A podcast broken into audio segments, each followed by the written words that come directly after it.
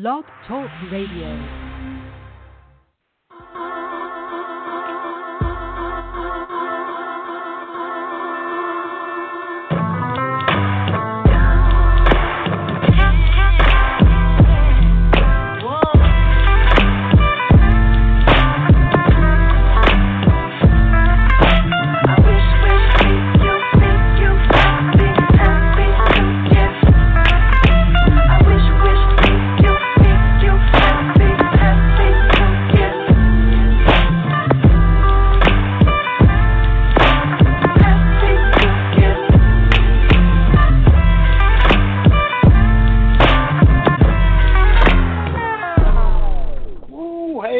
Everybody. Welcome into another episode of Cats Talk Wednesday.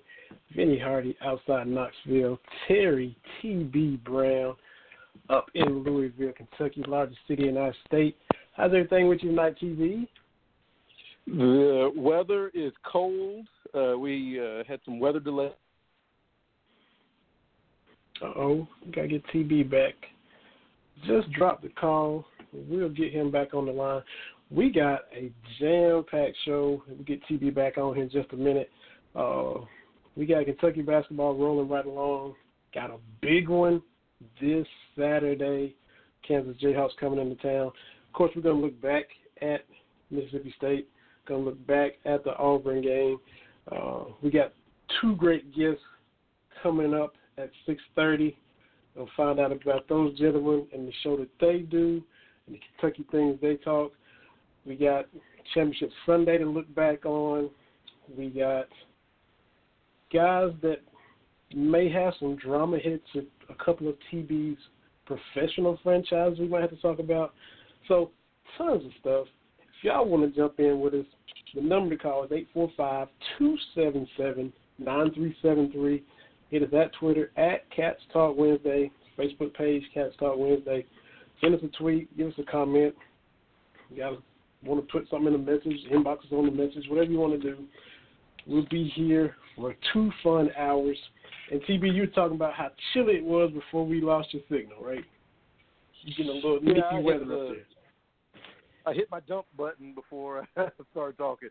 Uh, yeah, it, it's chilly. Uh, we've had some snow, some ice, that kind of stuff roll roll, roll through. Uh, but that just means that uh, basketball season is heating up, and like you talked about, the Cats, they're five and one in their last six. They took care of Mississippi State last night, a top 25 team by 21, uh, and didn't play uh, particularly. Didn't play great for 40 minutes, so there's still room to improve. So, and I tweeted this out after the game last night. If you are surprised that Cal has his team playing better as the season progresses, now that people have defined roles. If you're surprised by that, are you surprised when the sun comes up in the morning? Are you surprised when December 25th is Christmas? Are you surprised that water is wet? Like at, at some point, you have to stop being surprised. What we have seen is defensively, last night held in Mississippi State to 55 points. Uh, you know, Auburn had that offensive explosion, but uh, what they did against Georgia in the second half, 18 points for Georgia, limited Vanderbilt to the sec in the second half to 17 points. The Cats are getting it done on the defensive end. So, for my money, we're seeing a progression of defense leading to offense. You know, they they had the halftime lead last night. It got down a little bit, and then they were able to stretch that lead up, which I think is a great sign for the team the last few wins, they've been pressured by the opposing teams, but they have weathered that storm. Whether it was Auburn, uh, whether it was Mississippi State for a while there in the second half, you know, at Louisville on the road against North Carolina, getting the lead, taking the team's best, other team's best shot, not giving up the lead. You know, you and I talk about putting that game pressure on people. You know, against North Carolina, against Louisville, able to keep that lead uh, eight, nine points in the second half on the way to those wins against Auburn. When Auburn had that furious comeback, uh, not letting Auburn take the lead, because you and I have seen, you know, we've seen enough basketball. A team makes that comeback, and then once they get that lead, it's like a mental thing. But the Cats kept Auburn at bay long enough uh, to secure that victory. So again, I am encouraged by what I'm seeing on the on the hardwood, and you and you have to be. Tyler Herro is is, is scoring efficiently well. Uh, PJ Washington is looking good and versatile. Is looking all SEC. You know, uh, he may not play his way into being All American, but certainly All SEC type performer. Uh, so, and Hagans, Ashton Hagans. I don't know what else you can say about him he's the the stir the uh, the straw that stirs the drink. He is the motor that gets the Cats going offensively and defensively. He had nine assists last night. Uh, his sixth straight game, I think, with three steals. He is just being disruptive on both ends of the court. And like you and I talked about last week, and like everybody knows, it can't be a surprise. When Cal gets his lead guard going, good things happen. And I can check I can cite chapter and verse from John Wall to Shai Gilgeous-Alexander on when the lead guard gets going and the pieces start falling into place. That's when Cal gets dangerous. Uh, a lot of folks are saying, you know, maybe there'll be a, a two seed. I think if they can split with the Volunteers, they could be on that one seed line. So I don't think that they can. The it's totally inconceivable that they're kind of out of that discussion for the one seed. There's a lot of basketball left. A lot of uh, things can happen between now and then. Other teams are going to be, uh, uh, you know, they've got tough games as well. They're going to get some losses.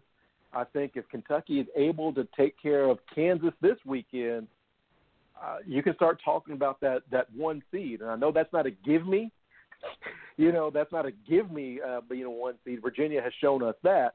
But if Kentucky is a one seed, that puts them square right here in Louisville for the regional final. And I don't know too many teams in the country that would want to play Kentucky at the Yum Center with a chance to go to the uh, Final Four on the line. I, I, I think that would be a tough order. So I'm encouraged over this five and one stretch that that we've seen.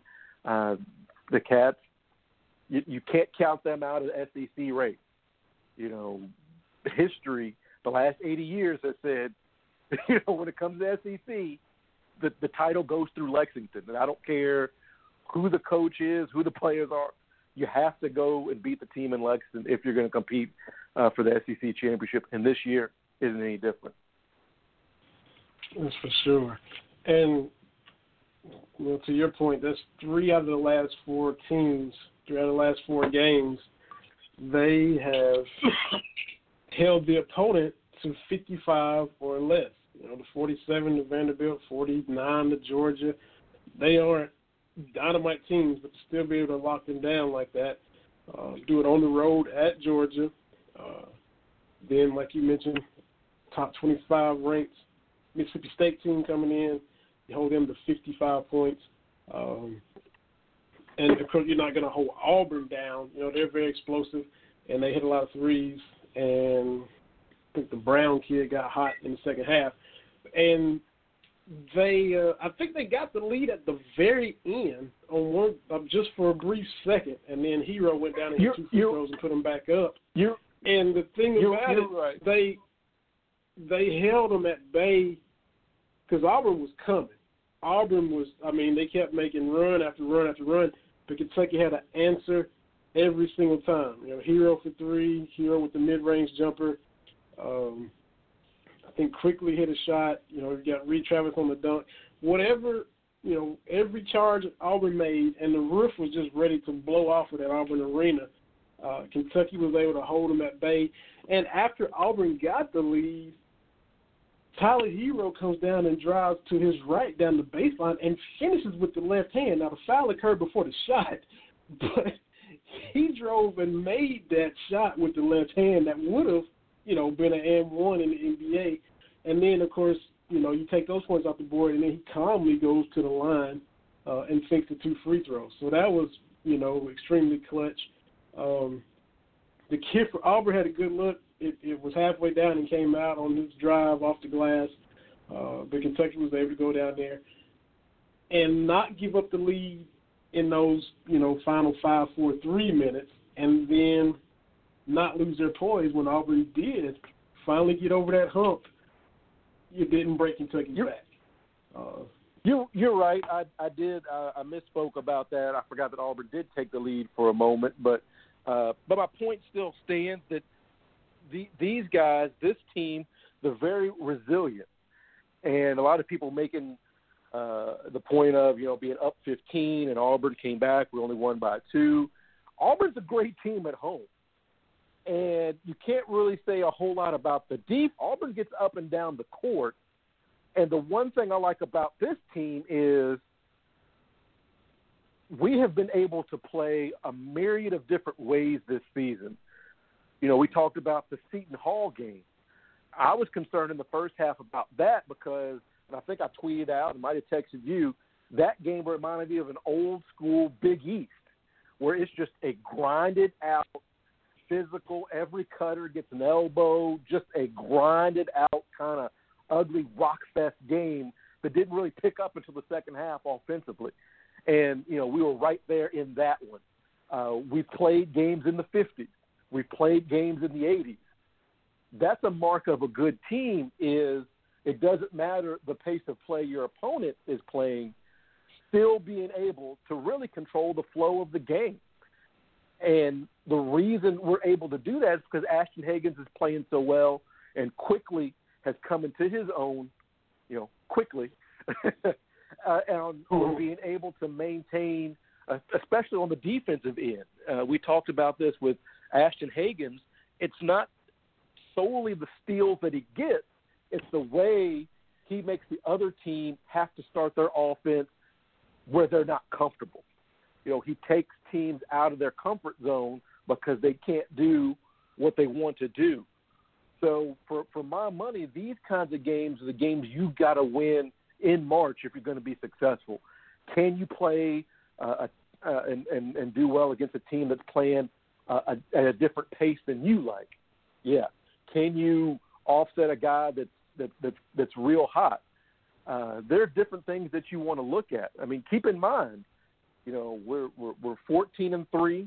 Is it 14 and three on the season?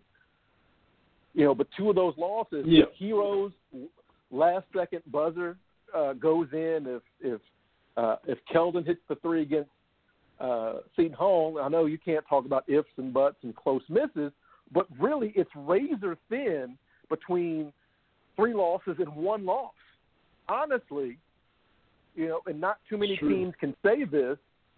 Outside of the Duke game, we've had a chance to win every single game. I know we haven't, and I'm not trying to, to color it, but my concern after the Duke game was that's the kind of loss that can derail a season. You know, that's the kind of demoralizing loss that, wow, can really wreck your plans, especially how good we were feeling going into the season. And I think there was a little bit of a hangover right after that. But that's why I focused oh. on the North Carolina game. I said, you know, that's a marquee game. How they play in that game, I think, will determine what we can do the rest of the year. And they came ready to play, all eyes on them. You know, uh, North Carolina, Kentucky, everybody's watching, and they played well. You know, all eyes on the Louisville game. I have no doubt mm-hmm.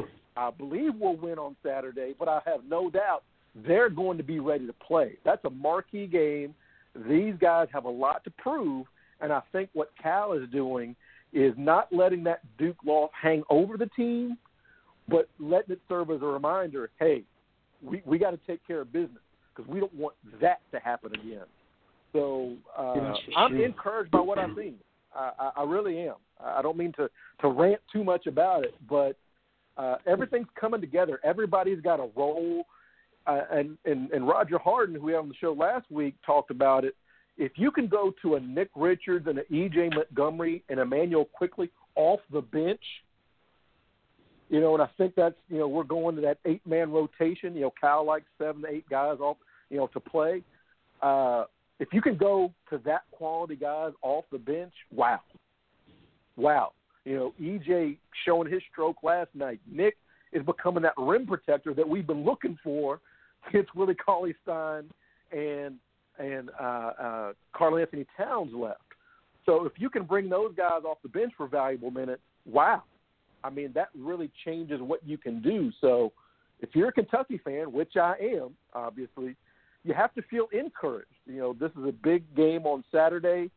Uh, you know, all eyes there on the Commonwealth. Uh, you know, on Saturday, but I think they're ready. And and you know, I think we were all concerned after that Duke game, but everything I've seen since then is pointing in the right direction. The team is trending up. You know, if you're buying Kentucky stock, now's the time to buy it. Absolutely, and um, definitely going to be a fun time come Saturday evening, six o'clock.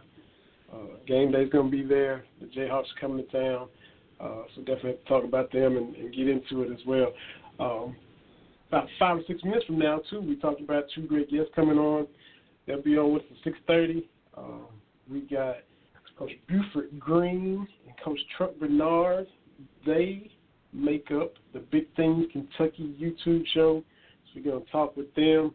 They got their eye on everything, man. They talk recruiting, they talk high school. That's two things we don't get into a whole lot. Got their eye on all things Kentucky. They talk NFL, NBA, just like we do. Uh, so we get to talk with those guys. It's gonna be a lot of fun. Been looking forward to it, and you know they promoting Kentucky. We had a lot of uh, Kentucky shows. You know, kind of people like us doing shows and podcasts on before. You know, out sports guys, Kentucky Taste Buds, Big Things Kentucky. These guys are doing the same thing. So 6:30, y'all stay tuned. They'll be hopping on with us. Uh, we'll have a lot of fun. The show was brought to you as always by Smoky Mountain Trader, uh, 5063 West Andrew Johnson Highway, down here in my neck of the woods, right here in Morristown, Tennessee. 423-587-1700. Classified ads, advertising ads, graphic design. They can take care of all of those needs. Lynn Earls is the main man there. He bleeds blue. He's from Middlesboro, hopping the jump from where I'm from. Give him a call. Like I mentioned, 423-587-1700 is the number. Um, the SmokyMountainTrader.com. The SMTrader.com. Smoky Mountain Trader is the number one reader as far as classified ads are concerned in the tri-state area, that being Tennessee, Virginia, and Kentucky. Uh, you want to buy or sell cars, trucks, appliances, homes, anything of that nature, you can list them on there. Uh, they're the number one red shopper in the tri-state area. 12 counties here in Tennessee, Lee County, Virginia, Bell County, Kentucky, Smoky Mountain Trader, SMKY Trader on Facebook. Same thing on Twitter. Definitely give them a ring. Go in there and holler at them or get with them online on social media that they can take care of all your needs. To mention, we got the uh, Big Thing Kentucky guys coming up in just a couple minutes. We got to talk about Kansas for a little bit you know, the big game. It's going to be one of the games of the weekend. Game day has selected Lexington as the destination to start their Saturday morning with. So uh, the Blue Nation is getting hype and anticipation anticipation is building. We'll take us just a quick little break, catch our breath. We'll be back on the other side with the Big Things Kentucky guys, Big Things Kentucky YouTube. Coach Bu and Coach Truck will be on with us, and it's going to be fun. We're going to talk about all kinds of topics. So y'all don't want to miss it. Stay right with us. We will be right back. Yeah, you can buy happiness. I mean, that made me happy for a little while. but once you fall in love, it's, it's. So now that I've found that, world seems a lot better. Cause I can't get enough of you.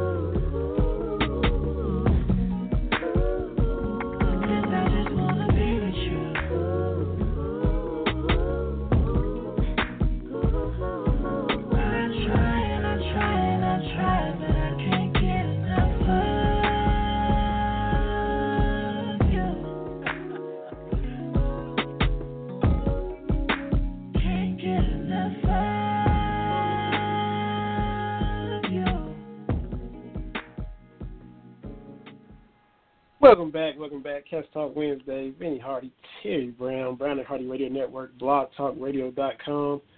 And running on another fun show. Talking Kentucky beating down Mississippi State, looking ahead to Kansas coming in. And now, as mentioned, we got our two guests on the line. They come together to form the Big Things Kentucky on YouTube show. Talking about Buford Green and Truck Bernard, Coach Bu, Coach Truck. Welcome to the show. How y'all doing this evening? What's going on, man? Can you hear us? Yeah, yeah, we got you. How y'all doing? All right, man. man. What's going on, gentlemen? How y'all doing, man? Big fans of the show, man. Appreciate you having us on. Hey, appreciate y'all being willing to do it. Definitely. Um, cross paths on Twitter. I don't know a few months ago. Uh, started following each other.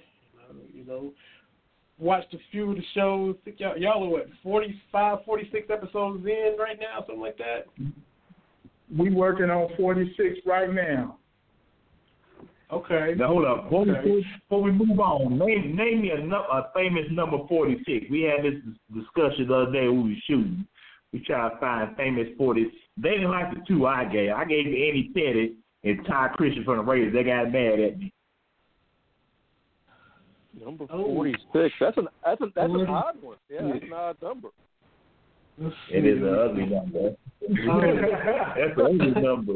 What what was Jim Brown at Syracuse? And and oh um and the other guy, the other great back from Syracuse, That was 44. Leroy Leroy. He was forty four. Yeah, that, that I think that's like a big number. You know, they give it to a bunch of cats. If you good, I think you get 44. I believe it was 44. Yeah, forty four. That's correct. Yeah. Uh, Ernie Ernie Davis, is that right? Yeah, Yeah, and, that's uh, what I believe. the- Yeah. The one they made the movie about. Uh, Yeah. Yeah, they had that movie about it. Absolutely. and he The died. Yeah. or something like that. Yeah. Oh yeah, Ernie was So forty man, you got Sure. more, Hey, I got a question for you. Man. You know, y'all big UK fans, right? You know what I'm saying? Um, how y'all felt about uh Dick Vitale calling the game? Man, I know there's a lot of UK people don't like Vitale calling the UK game. Well, here, here- here's my him. thing on on on Dick Go ahead, Vitale. I mean, he's going to do his thing. Now, we had him on a couple of years ago, I think. At this point, number one, Yeah. I don't think anybody loves college basketball more than Dick Vitale. Number Yeah. two, what he does off the court is amazing with Cancer for Kids and everything like that. My thing Mhm. is Dick Vitale. He he's been doing it for so long. He's kind of become a character of himself, and I don't mean that negatively. I think instead of you know calling the game, it's kind of like Dick Vitale doing a Dick Vitale. And for people of a certain age, you remember John Madden. You know, he had that sweet spot with the booms and the pals, and then it went kind of overboard. You know, kind of toward the end. I think that's where uh, Dick Vitale is. So I think it rubs a lot of people the wrong way. But I've got no problem, you know, watching him or listening to him do his thing. He doesn't bother me at all. Uh, okay. I think a lot of I was Kentucky like, fans- I, I think a lot of Kentucky fans too probably irritated because he kind of sticking to his guns in defending Rick Pitino and and kind of still got his back on Twitter and and stuff like that. And I think that might rub Kentucky fans the wrong way too, especially with all the, the Louisville scandal that was happening. Mm, okay. All right. I mean, I was I just kind of like, man, you know, Good. Uh, I didn't mean to cut you off. I was just gonna get some background on the two of you guys. You guys coach, the big and tall perspective. I know we got somebody from Ocala, Florida. We got one from Lexington. Just tell us a little bit about the background and then the idea behind Big Things Kentucky on YouTube. Well, man, I start off first, man. This is Coach Bu, man. Uh, uh, I'm born and raised in Lexington, Kentucky. Uh, proud graduate of High School. Went to Kentucky State. That's where I met Coach Truck at, man. Uh, he's actually the godfather of my kids, and I'm the godfather of his kids. We just came close, man. And uh, I, I coach youth football. I've been doing it for about uh that man about 15 years. Go MLK Ducks here in Winburn Park. Uh, I am a true Laker fan. I am a Carolina fan. I'm sorry. And to let Coach Truck know before you started, Kentucky, Lexington is the horse capital of the world. It is not Ocala. So if he says that, he's lying. Lexington is the horse capital of the world. Go ahead, we got All right, we man. got so much, so, so much in there. Go ahead, coach. Go ahead, coach. Man, nothing really, man. You know, I'm just you know, born and raised, born in Ocala, Florida. You know, I was a military kid, man. Uh, traveled all over the place. I ended up coming here to play football at Kentucky State. That's where, like he said, we met, and you know, we just we've been clicking ever since, man. He kind of like my brother from another mother. Uh, they took me in, you know, and uh, Lexington's been good to me, even though they like to perpetrate a fraud as the horse capital of the world. You know what I'm saying? But it's per capita horses, the acres and everything. Ocala leads the way. We know that. But anyway, that's something between me and him. You know, uh, I don't. I, I'm not. You know, he likes to claim North Carolina. You know what I'm saying? But uh, yeah, I ain't got time for all that, man. You know, I'm I'm loyal to the win. As my motto goes, if we win and we ride. it's it's so much in those answers because I did watch the show uh, a couple episodes back, and I did see Coach Bu having to wear I think an old school Tayshaun Prince jersey after mistakenly thinking his Tar Heels was going to win, and he had to pay that bet. Um, I know somebody is a Lakers fan, so we all make mistakes there. I know somebody's a Cowboys fan too, so great minds think alike. So let's how we how we sort out. Hey, I'm, I'm gonna tell you like this, man. It hurt me to see us lose to the Rams because I picked us to win. I, we didn't show up, man. We didn't show up like we played the week before. I don't know what happened. Um, you know, it just it didn't work out for us. But like I said on the last show, God closes the door, He opens the window. So now I'm riding with the Rams, and we finna win the Super Bowl. So, excuse me, I'm sorry, gentlemen. Before we begin on, first off, let me start by saying this. Vinny, you waste your time. He is not a Cowboy fan. When I met this guy in 1996, 95, he was a diehard Rams fan. So don't listen to that foolishness Oh, he's talking. He's not a Cowboy fan. Cowboys ain't won nothing so long I can't remember. So, I know. you know, I, I got I got And who's the Lakers fan? Because they can be. I you. I'm a down. I am. I am. I am a way before LeBron James was born Laker fan. I'm only 42, but I've been a Laker fan since since Earvin Magic Johnson, the greatest player ever played. I am a true. I've been through the Nick Van Exel years, Eddie Jones, Del Harris. I've, I've been through all that. I'm a diehard Laker fan, even before the King got Oh there. gosh. Oh Lord have mercy. Now this is my thing though. Hold on, this this is my thing with him though. You know, all last year he was like, "Oh, we're gonna get LeBron. We're gonna get LeBron." You know what I'm saying? Like I told him, man, you get LeBron, you get LeBron fan. I'm a fan of LeBron. So now I'm a Lakers fan. But he's like, no, you ain't no true Lakers fan. You know what I'm saying? If you get LeBron, you get his fans. We come with the man. You know what I'm saying? Let me just say this: I'm a diehard Lakers fan myself. I go back to the Oh, Magic Johnson. Hey, thank you. TV. Thank, And- and you, everything like TV. I knew I liked you. But Thank you, TV. my daughter, my my youngest daughter, is a LeBron fan. So uh, she's got LeBron Cavalier stuff, all this kind of stuff. So of course he becomes a Laker, and I got her a uh, LeBron shirt for Christmas. And I said, "Oh, sweetie, you gonna be a Lakers fan?" She said, "No, Daddy, I'm a LeBron fan." And I said, Oh, you know, new kids, the new kids do things different. They do things a little bit different, but uh, I understand where you're coming from." Well, I'm gonna say this real quick. Can. You know, as a parent, you do your best you can. I got a child like at home too. He's 17. You know, I raised him right. I thought, but he's a LeBron fan. He got Heat jersey. He got Miami jersey. I man, you can run out of jerseys because he's gonna be on every team for his whole week. He's a mercenary. He's all for the win, like somebody else I know. hey, I just I just cheated and looked it up, and 146 that we forgot and we all watched this dude as a kid. And we can touch on the Baseball Hall of Fame here in a little bit. This guy should have been in a long time ago because he set the standard before Mariano came along. Big Lee Smith with the Cubs wore number 46. Jheri Curl and all Oh wow. was number 46. Hey, he, he was a pitcher for uh, Chicago Cubs. He was a relief pitcher. Yeah, That's right. He had the most saves when he retired. He had all-time leading save leader when he retired with the Cubs. Yep, Yeah, I remember Big Lee Smith. Yes, sir. I sure do.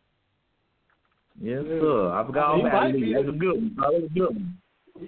He might be the leader in the clubhouse for 46, unless you know, unless somebody make a rally. It ain't too many 46 in the clubhouse. it sure is. It sure is. Now, you guys, like I mentioned too earlier, you, I mean, y'all love sports just like us, and and what? Well, look, before I get into that, before I get into some high, high school and recruiting, because you guys keep up with that more than we do. The big and tall perspective, y'all met at Kentucky State. Who's the biggest and who's the tallest?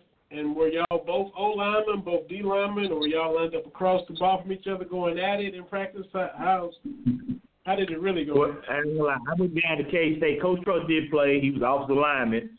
Coach Truck was made way bigger than he is now. But the Kentucky boys put it on him, put him in early retirement. Now I ain't gonna lie. My wife made me listen. I went to K State and I did everything I was I did everything I was supposed to do. So I never did actually play, but I, I I'm a thoroughbred at heart though. Okay, hey, that you know, it, it hey, you know, that's, you know, that's, you did what you did. You know, hey, everybody can. Hey, it was a lot to get into back when we was going to K State. Yeah, yes sir, yes sir. Yeah, we just gonna leave oh, it at that. There you go. There you go. Now, moving right along to what I was going to ask y'all. Before I ask you that, high school and recruiting. What do you what do you focus on more when it comes to the high school sports throughout the state? You focus more on Lexington or the entire state? Is it is it just Bryan Station? Is it GRC? Is it the whole area? How do y'all kind of what's y'all thing when it comes to high school sports? I mean, it started off as just kind of like a city thing, but then one of our friends who came on, his son played at GRC. Well, let's give him his name for he said we forgot. Yeah, that. yeah, yeah. We'll shout out to Justin Tall And Tanner Brown. and Tanner Brown, part of our Big Things crew. We like the four, the four horsemen. Shout out to them. But yeah, like you said, Okay. Justin, he, his son played GRC, real good little linebacker. He's a junior. He got another year uh, next year. Quake Lewis. Uh, and then we we covered Madison Central because you know they was hot at the time, so we got to meet them, and uh, they love their coach, they love their facilities. Madison Central definitely upcoming team, so we decided to cover them. on Yeah, they play all the Lexington schools. Yep. So that's kind of Okay. like how we started. And basically, it's like like my son graduated from Bryan Station. My daughter goes there. Like I said, Buford played at Bryan Station. So in our Got a son at LCA. I got to give him a shout. He's a senior at LCA. My son played football there, Andre. So we just decided to cover man. Feel like it was a void there, so we got into it. I mean, we we had been coaching like you know we both started off in youth sports. We coached youth football forever, like you said, probably good about 18 years. You know, 16 to 18 years we've been coaching youth sports. So most of the kids is playing football now in high school. We've either coached them or coached against them, and we've seen them all grow up. So you know, our thing was, you know, we want to help these kids, you know, get exposure and just we always at the games and we always cover them and we're always arguing about it. So that's kind of where the show kind of grew and took on life of its own. Like you said, it was a void there, and we just jumped into it, man. That's all right. That's all right. And Justin is behind the camera with the graphics and the production and all that while you guys are on, right? Well, Coach Truck, uh, Justin does a lot of producing, just like ideas roll with us. He kind of keeps us in line uh, when we get out of line sometimes, get off, off target. Coach Truck really sets at the computer and does a lot of stuff you see, you know, and I, and I admit he does all this, man, while on dialysis on three days a week, so he pushes through, you know, uh, uh, then Coach T, he, he's been there with us from the beginning. You know what I'm saying? One of the first, first people to jump on board and roll with us. So, you know, he does the camera stuff. He fusses at us, tells we need to do better. The show was terrible. Let's do better next week. So, Man, we got check and balance system all of it. It's a big help. They definitely are. And then somebody we ain't gonna say their name is our diva. We got a diva too. Oh wow, wow, fella. Hey, it's beyond me right here. I don't know what he's doing right here. I don't know what's going on here. See, I gave the man credit. You gonna tear me down? I gave the man credit. Tear me down. so Y'all hiring um, over out there to place to go. hey, and speaking of all the stuff you do, the the uh, adding us into y'all's picture, y'all merged our picture with y'all's picture and put in the the big thing Kentucky YouTube group. I shared it. Hey, that was that was neat, man. Appreciate that. How y'all y'all photoshopped us Oh, in there with y'all. appreciate it, man.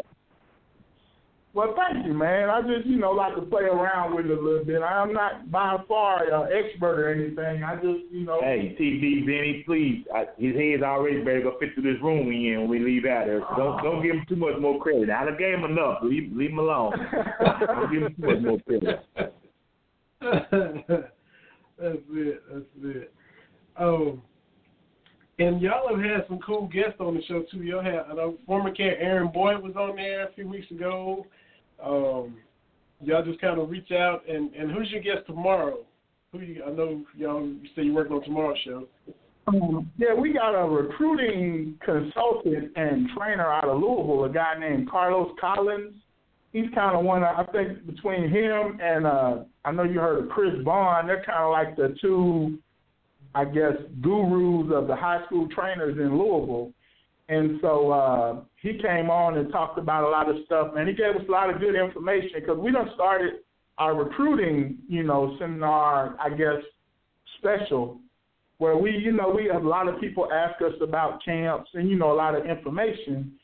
And, you know, we feel like the Lexington kids, we have a lot of kids here that's not really signing or going anywhere. So we want to do the best we can to help get these kids, you know, somewhere and get them exposure and help them get out of this, you know, and, and go on to college. Yeah, that's good stuff. Good stuff as far as putting the Kentucky kids on the map. Um, and it's starting to be more and more, especially from the football side. It kind of you you have a good year and then it won't be, but it's starting to kind of pick up more consistently every year, isn't it? Yeah, I think it's definitely growing, man. The state, you know, of course, you know, the smaller schools, and you know, in the counties where football is it's more emphasis on it. You know what I'm saying? And they they really push it. I think you know Louisville is, of course, to me the the uh, the mecca right now uh, when it comes to football, and so we definitely try to close the gap for our city election. So it's great to see the state continue to grow and uh, get better. Good to see you know our kids getting out, getting recruited, getting seen. We just want to keep pushing the envelope and try to tell kids they can do it. You know what I'm saying? You can go from you know, so small school and nobody ever heard of in Kentucky and, and and get a chance to play big division one football, get out here and get your name seen and stuff. So it's just trying to motivate the kids and give them some of the tools maybe we didn't have when I came out of high school, and try to give them to our kids, you know. Definitely, definitely. So uh, every Thursday is when y'all shoot new episodes. Is that when they and then y'all Yes, release sir. on Thursdays too? Or? Yeah, we release every Thursday. Uh, he, he Coach Trey usually has it out by Thursday morning. So you know, uh, we try to get it out. We usually film it, it depends uh, early in the week. Try to get it out. Try to get as much information we can in it and get it out on Thursdays. Yes, Thursday uh, morning. Usually it's out. Hey, that's good stuff. And y'all, hey, y'all doing y'all doing good stuff, man. It's a fun, fun watch and fun listen. Even if y'all do quote unquote get off track on topic and then maybe have to get put back in line by you know other members of the crew. I can't tell. It, it was a good show when I watched. Y'all go back and forth. Uh, you can tell, you know, the friendship is there, but y'all also hit on the sports that you want to hit on and give love to all the kids uh, in the area that you want to give exposure to as well. So y'all kind of touch on all the bases nicely. And you it kind of short and sweet, too. Every show, 25, 30 minutes, y'all kind of do a half hour thing, right? Uh, Yeah, we try to get it. Man, you know, it is trying to keep people's attention for a certain amount of time. So we do tend to to butt heads the time. try to keep it at least you know under twenty about twenty minutes to under twenty minutes.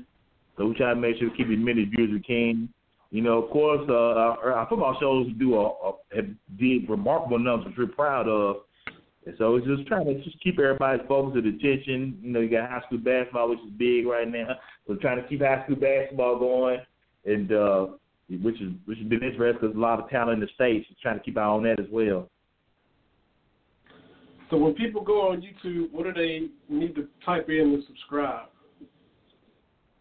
Big Things Kentucky. Just type in Big Things Kentucky. It'll take you to our page. You just go on and subscribe, man. We caught up with uh, one of our, one of my favorite interviews we had this year was Dontaie Allen before he got hurt. The UK uh, commit. He was fun, man. And Yeah, I'm y'all, yeah, may, What? y'all may agree, y'all may disagree. Yep. For sure. Y'all may agree or disagree, but I, you know, hate to see and hear that his senior year uh, was going to be ended early due to the injury.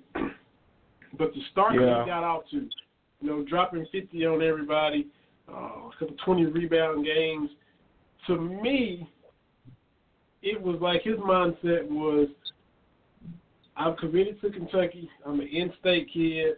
I've already got my recruiting over with. To me, it was like he was on a mission to make a statement to everybody in the state that I am good enough to be worthy of being committed to Kentucky uh, because you know there's nothing fluky about my commitment. I shot up the ranks as a junior, but let me let you know at this senior year that that's not going to be some kind of drop off. And I think he was also letting everybody know that was playing against him, that was going to try to come at him, that he was ready. That's that's kind of the, the vibe I was getting from him before he got hurt. And I'm tell you what, we went to watch him in the Clark County game against another good kid. Keep an eye on uh, Jordan Graham. But I'm tell you what, the kid they booed him the whole game. They called him overrated the whole game. And I'm telling you, as soon as that game hit, them same kids sitting there with him taking pictures and getting autographs. So the young man is definitely, I love the coach considering he's probably, like his dad, his stepdad said, when they was down some tournament, they sold the gym out just to be there to see him play kids. People did. So, I mean, he, he was selling, he had gyms packed. I mean, we was at a GRC game, the gym was packed to the, uh, to the brim. And everybody's there to see Dontaie Allen. Great kid, great composure. Man, it, it, we enjoyed that interview, definitely. And I agree with what you said about his mentality because even like, you know, some of our friends and people we know, you know, they, they doubt him. You know what I'm saying? It's like, oh, he ain't playing against nobody. He's scoring 50. You know what I'm saying? But the kid is the truth, man. And he's so smooth that I've noticed with a lot of the great high school players, you see him play and you kind of lead the game like, eh. But then you look at the stat sheet and it's like he had 40 points and 20 rebounds. You know what I'm saying? yeah, yeah. So I uh, definitely looking forward to you know rehabbing and coming on into Kentucky and still probably having to surprise some people and and make people have to be like, oh, oh, okay. But uh, I wish him all the best in his recovery and everything too. Got to ask y'all this: from as far a talent standpoint throughout the city of Lexington. I mean, the, the new Frederick Douglass School has been up for a few years now, and you know, playing games and, and getting teams and all that. Has that kind of shifted the talent in the city a little bit? You know, maybe weaken weaken the talent in one school, or you know, how's that going? How's that dynamic? You have no idea. Well, that is a touchy subject around here, man. People have all kinds of allegations, you know, I mean, and you know how it goes. When you open a brand new school, you know, it's the shiny new object. You know what I'm saying? I mean, everything they have is state of the art. You know, the coach came from UK, you know. I mean, hey, they are doing things right now.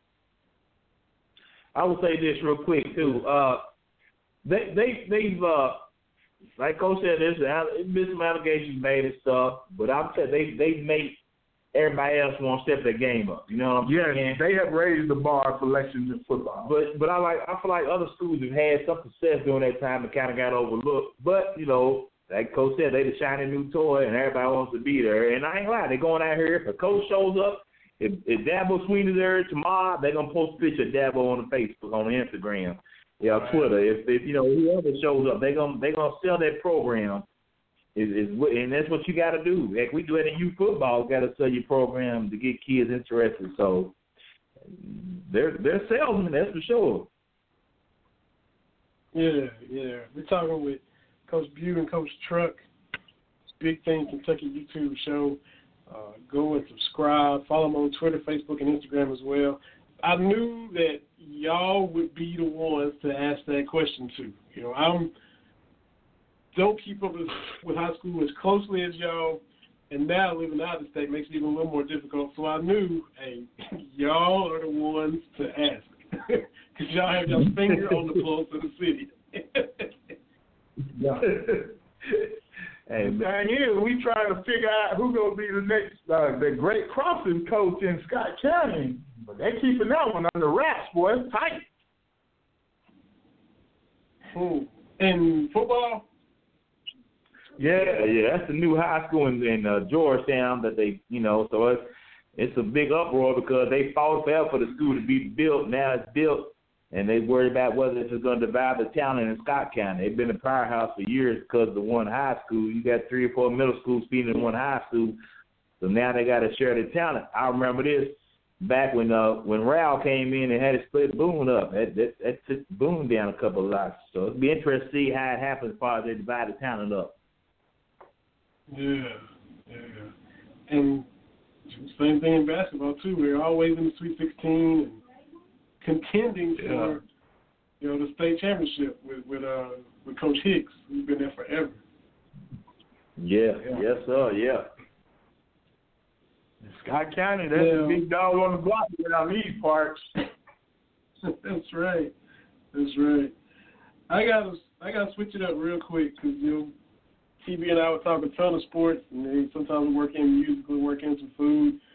Um, yesterday I saw the tweet that it was National Southern Food Day or something like that. And Oh man, I was good on you about You- that, man. give an unpopular opinion about you know Southern food that we grew up eating, or whether we like it or whether we don't. TBA, get your thoughts as well. But but for me personally, sweet potato pie, pumpkin pie, I I I don't care for it. Y'all can have it. I know everybody loves it. I don't know if it's that texture or what, but mm. as far as Southern food that everybody loves, I I can't fool with that. You know, so that's that's kind of my unpopular thing. I don't care for as far as food in the South. But where where's everybody else at? Well, I'll, I'll jump in. I ain't gonna lie. I, I, Vinny, everything you said, I definitely agree with. I'm gonna throw one more at you.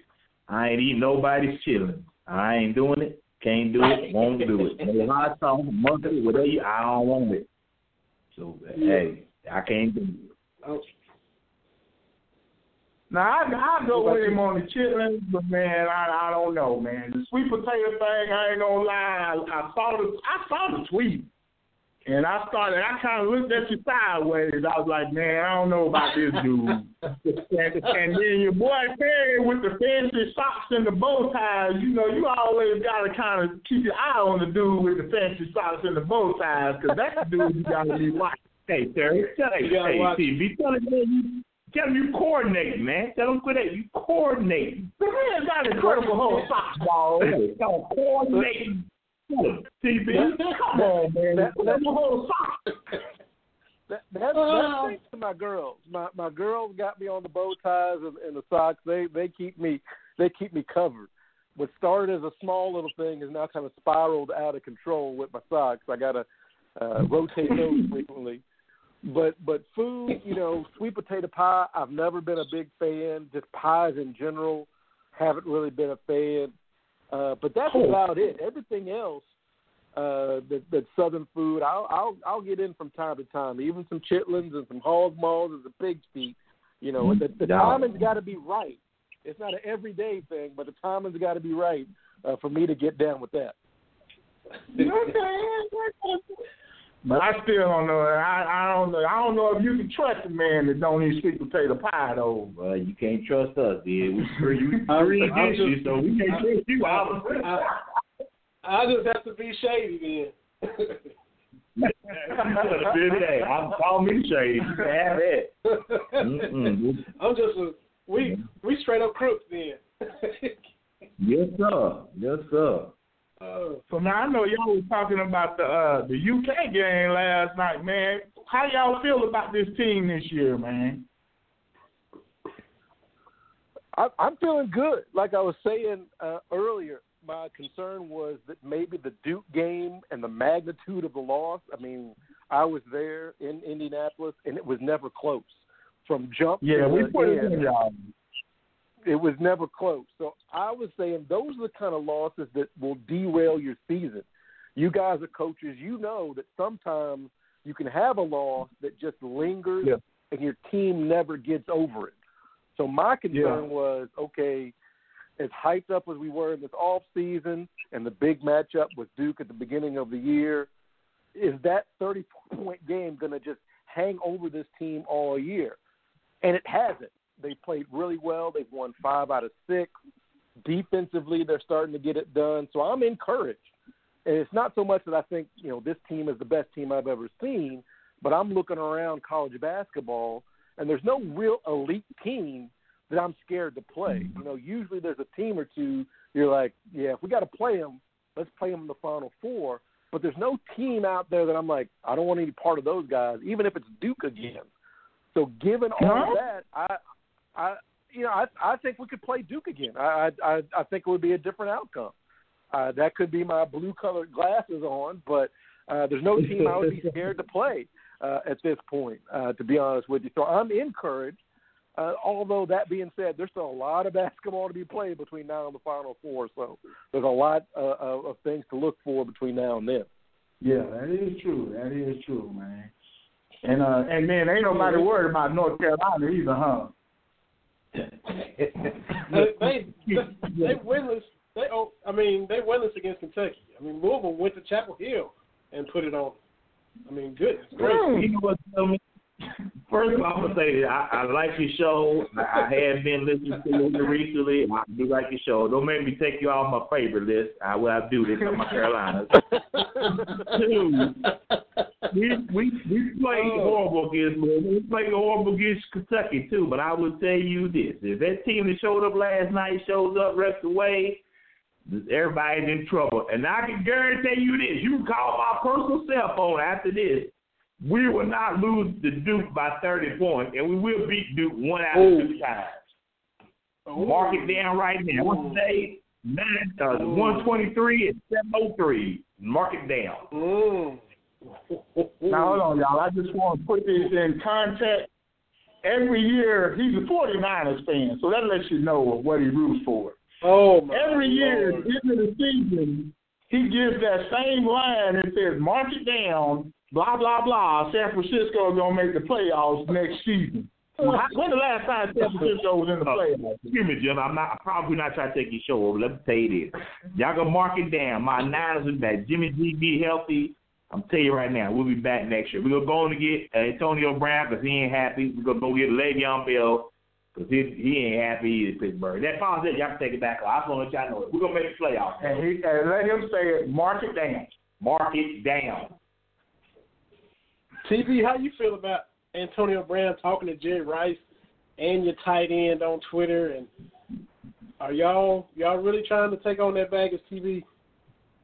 if you are a, a, a receiver in the NFL, there's worse people you can talk to than the all-time greatest receiver in the history of the National Football League, Jerry Rice.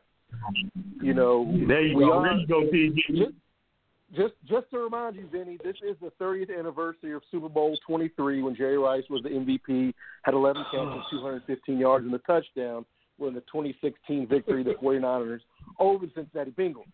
Just to throw that out there, I feel with a healthy Jimmy G, you get you get Antonio, you get some other things to fall in line, they can be right back in the playoffs. Now it's been a few years since Free, the- free, free. I got my fans You know- standing over here. Free, boy, free. That's right. Free, Now, hey. it's been three years since the 49ers have made the playoffs, but Yeah. you know some some franchises have only had three playoff wins in 25 years. Those are the people Mm. that my heart goes out to. If your team Mm. only has three playoff wins in 30 years, I feel for you guys because I've seen my team in the Super Bowl. So, you know, I got a lot to love in my heart. but I think the 49ers can turn things around. Well, how, how hey, much shade hey, can I put hey. out there? I'm about to run. I'm about to run that out right now, boy. I got to go. I feel the spirit. I buck. Pretty soon, TB. Pretty soon. Hell no. Three and twenty-five Oh. years. Three. Three and oh. twenty-five years. Talk about American team. They ain't been an American team since '95. oh man, unbelievable. I'm, unbelievable. I'm, I'm, I'm kidding. I apologize. Vinny is a Cowboys fan, so when we finish up with the show, Vinny, put in that VHS cassette of the Cowboys Super Bowl team. Uh, you know, on video cassette because we didn't have we didn't have DVDs back then, so so you can slide that uh. and, and relive those great times. Because you know, I think Troy uh. Aikman's actually been calling games longer than he actually played. It's been so long. Oh, so, Wow. I'm through. I'm through. I'm through. I'm I'm through. Wow. I'm tell you what, man. Uh-huh. TB is a technician. He just cut y'all boys apart. He just surgically removed everything. He just that man that man got blood all over his hands over. I'm telling you. Woo, that's We still got impressive. That's impressive. That's impressive. we still got the most recent Super Bowl win, so that's you know, you know, y'all the drought. Y'all's drought is a year longer than ours when it comes putting Lombardi's in the case. So yeah, yeah, be- absolutely, absolutely. that would be. Well, they all got a lot of dust on them 'cause it's been a long time since at least we've do. been the one Yeah. though this decade. And, and let That me is just true. say, that is true. you know, talking about tough losses, I'm still not over the Super Bowl loss. You know, I watched a highlight video of the uh, Ravens and the 49ers, and I forgot that we were down pretty big in that game. Uh, I can't remember the player now had that hundred something yard kickoff return, and the we were dead in the mm-hmm. water, and I was like, man, we are not going to win this. And then we came back to you know throwing into the end zone to try to win the game, and I'm still not over that game. You know, No, I've had know. other teams. You know, I've had Just be glad the my light- Lakers. Be be glad the lights went out because y'all's lights was out. Oh, absolutely, That's the only thing that absolutely. The, brought the, y'all the, back. the lights going The out lights was out, made a big difference. Gave us, gave us, gave us the energy we needed. So that regroup, you know, I I was so into the game, I had forgotten that Beyonce was the halftime show, and like, how do you forget Beyonce? Mm. And I had forgotten Beyonce, but I'm still not Yeah. over, you know, being having a chance, you know, two or three attempts into the end zone to win it and not be able to punch it through. I'm Mm. not over that one at all. No, hey, that was definitely that was a, that was definitely a tough one. I ain't gonna lie, that was definitely a tough one. That one broke my heart. Cause I said he had him ten. He, he should have went to Randy Moss. He didn't go to Randy Moss. Even though Randy Moss was towards the end of his career, I still think Randy could have helped us down there by the end zone. Uh, Absolutely. But I ain't like Cap showed he could play then. So I think we'd be back. But Jim Harbaugh was the was the orchestrator of that. And let Jim Harbaugh go. That just set us back. I think to where we at right now, trying to get back. Well, and and in any sport, you know, that window is so small anymore. Unless you're the Patriots, that window of getting into Yeah, unless the, you the Tom playoffs, Brady. Yeah, unless you, you know. So I always thought, I was like, man, three straight, we should be right back, and we see it. You know, it's been a while, but I feel good. I feel good. It's been a can- long while. We need all that extra Yeah. stuff, buddy. so I, I, I think we're going to be right back at it. Uh-huh. So you one of them dudes at the end of every season, you say we're gonna be in the playoffs too every season. Now, now, Vinny will tell you. Now, for a while there, Is that I, what I he was that. Vinny? every year? He's like, we're gonna be in the playoffs this year. He Uh, he's fairly objective about the Niners. He's he's fairly for, for, realistic. He keeps it Yeah. real about them. Because for a while there, we were just kind of wandering in the desert, with a front office that didn't know what they were doing. You let Harbaugh go. You kind of let the team go. You know, it was like a couple of years after the Super Bowl. There's only two or three guys still on the team from the Super Bowl team. You know, the, you, you let Frank Gore go. I thought he still had a little bit of life left, and, and different things like that. So uh, I'm encouraged now. The front office seems to know what they're doing. But for a while there, I was not singing the praises of them going back to the playoffs. Not at all. Also, if you remember uh, during that time, Patrick Willis retired. Uh, Yeah. Yeah. With a defensive lineman getting in trouble again for uh, your boy, uh, what's it called? He we, we played for the Raiders and got in trouble too. He got in some uh more trouble, Alden- alcohol and stuff. Aldon Smith. Yeah, Smith. yeah, Mhm. Yeah. yeah. So I mean, we And- we had a lot of rough spots. You know what I'm saying? Right.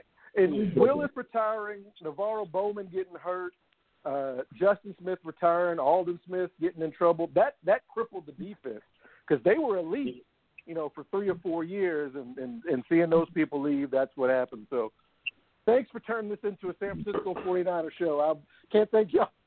Can't thank y'all enough for that. I know y'all don't get don't really get a chance to talk about your team in public too often, so we're gonna let y'all have this little moment. I mean, how often do you hear the word San Francisco 49ers brought up in a sports conversation? Yeah. Other than the top of the draft. Oh wow. Mm-hmm. wow. That's it. That's It it. is true. You know. It's true. Right now, it's That's true. right. I can't. I can't deny that. We can't take it, Terry. Don't take it. Don't take it. You call each other's wife on Hey, it. you know, we uh, you know, we we had that little back and forth moments. We we throw a little shade from time to time. You know, it's just it just works its way in here and there a little bit. You know, we kind of do like y'all do. Now, now, Jay, Trade you shots. A fan, right? Yes. Okay, I just want to know, man, what's your what's your views on Dak? How you feel about Dak as a quarterback for Dallas Cowboys? Is he your quarterback that's gonna get y'all over the hump, or you think it might be time to look for a better option? I, as far as being elite, I don't I don't know if he'll ever be that. Um, now we and and look, everybody's praising Kellen Moore and all the stuff he supposedly did as quarterback coach. I think that was dumb anyway. How you gonna have your quarterback coach be the same age as your quarterback and not even play at the NFL level? He was gonna be the backup before he got hurt, and then that's why they ended up getting back in there anyway. I never really understood that. Linehan is gone now. Jason Garrett's to be calling plays. I, I just want to see how different they're going to be.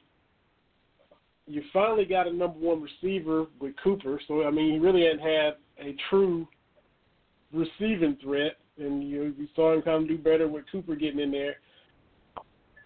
I mean he's going to be solid. I don't know if he's you know ever going to be elite. You got the running game to lean on. Defense is good. There's been worse game managers. I won't say he's a game manager. I won't say he's, you know, five star. He's just kind of solid middle of the pack. And depending on what's around him and what's what's happening, you know, if Zeke in the running game's healthy, you got Cooper. You, know, you get another another guy to go with Beasley and Cooper. I think he can.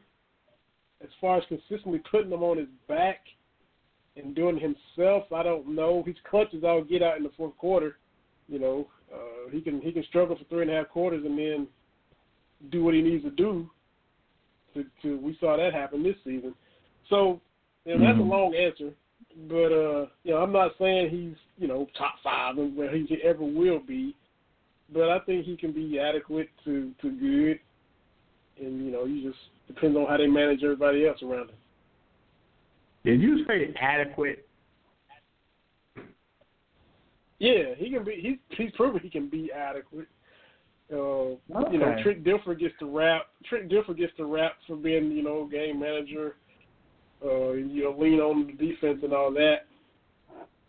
I'm I'm not saying he's that. I'm saying he's kind of in the middle between just being a guy out there and Man, my my boys get mad at me. my boys get mad at me because I feel like I felt like Jerry jumped the gun too early. You know what I'm saying? He had that good year. I felt like if they would have let Tony Romo come back, you know what I'm saying? And that would have been his backup. Because, you know, Romo was going to get hurt anyway. You know what I'm saying? It would have almost been like the Philadelphia Eagles. You know what I'm saying? Oh, Yeah. is he done? It let me say this. But they get me the blues for that, man. How many playoff games Tony Romo wins? I'm just telling you. times Tony Romo makes it to the playoffs? Man The Wings ain't won no You know what? game. Tony Romo's right where he needs to be at, calling games. He calls a heck of a game, don't he? He's a much better announcer than he is a quarterback. This man swears up there Tony Romo's the second coming of, of Steve I ain't Young. say that. I'm just saying I felt like Jerry jumped the gun too quick. You know what I'm saying? He got That's caught up in that media hype. That's gonna be fine. He, he, I don't know why this man hates that. That's gonna be And they say I'm hating that because that's that. They say I'm, I'm, I'm just being uh, truthful. You know what I'm saying? I think It's not- But but I think you can criticize said- him too with, without hating on him. I think you can, and you know, because I I haven't just went and and sold out and defended him. Uh, now, sometimes he does get some hate that he shouldn't get, but I'm I try to be objective too. I want him to do well, but if you know if he ain't cutting it, I've I've kind of felt that way too. And look, I ain't felt comfortable with nobody since Troy. Troy's the last person we felt comfortable with. You know. Yeah. we we Yeah. don't get the same rap the Browns get, but you know Quincy Carter and Drew Bledsoe and and Drew Henson and Vinny Testaverde and you know it's Quincy Carter. It's been a bad little run um, until you you know guys on the center that you actually feel comfortable with every single Sunday. We ain't had that in a long time. But I think you guys said something spot on about the Cowboys over the last 20 years. Jerry Jones made a snap decision. Yeah. That is th- when when you look mm-hmm. back when Jerry Jones, you know, he sells the team and moves on. And I think I've said this to you before, Vinny. If you're a Cowboys fan, you've got to be sick thinking, why couldn't we have worked it out with Jimmy Johnson? He was coaching, you know, he, Man. he was he he was a front office guy. You have to think that if Jimmy's hanging around, you know, four or five more years, there's maybe one more, maybe two more Super Bowls, you know, Super Bowl trophies in the case. But instead, you've got uh, you've got Jimmy, not Jimmy Jones, um, Jerry Jones, uh, making these rash decisions, and and that's kind of why the Cowboys are where they are. He kind of seems to be impeding the process a little bit. You Um, know, I definitely can the right check for that. Well, I agree with I I agree with TB said because look, let's look at this. Barry Switzer took that team next year and won the Super Bowl. Uh, next, uh, he won the Super Bowl next, that following year. Barry had him competing the follow, the year after that too. So I think yeah, I, I definitely. I think uh, Jimmy Johnson could have got him two out of that run before he left. But that's part of Jerry wanting to have control of everything, you know. So Yeah, and he's the owner; he can do what he wants to do, but you know, there's a consequence of that as well. Yeah. Yeah. That's it. And sometimes you wonder about his his commitment to winning. Period. I mean, he's making money hand over fist, and that's not going to change. But the the sometimes the, the commitment to Jason Garrett that has kind of went on too long without even putting him on the hot seat.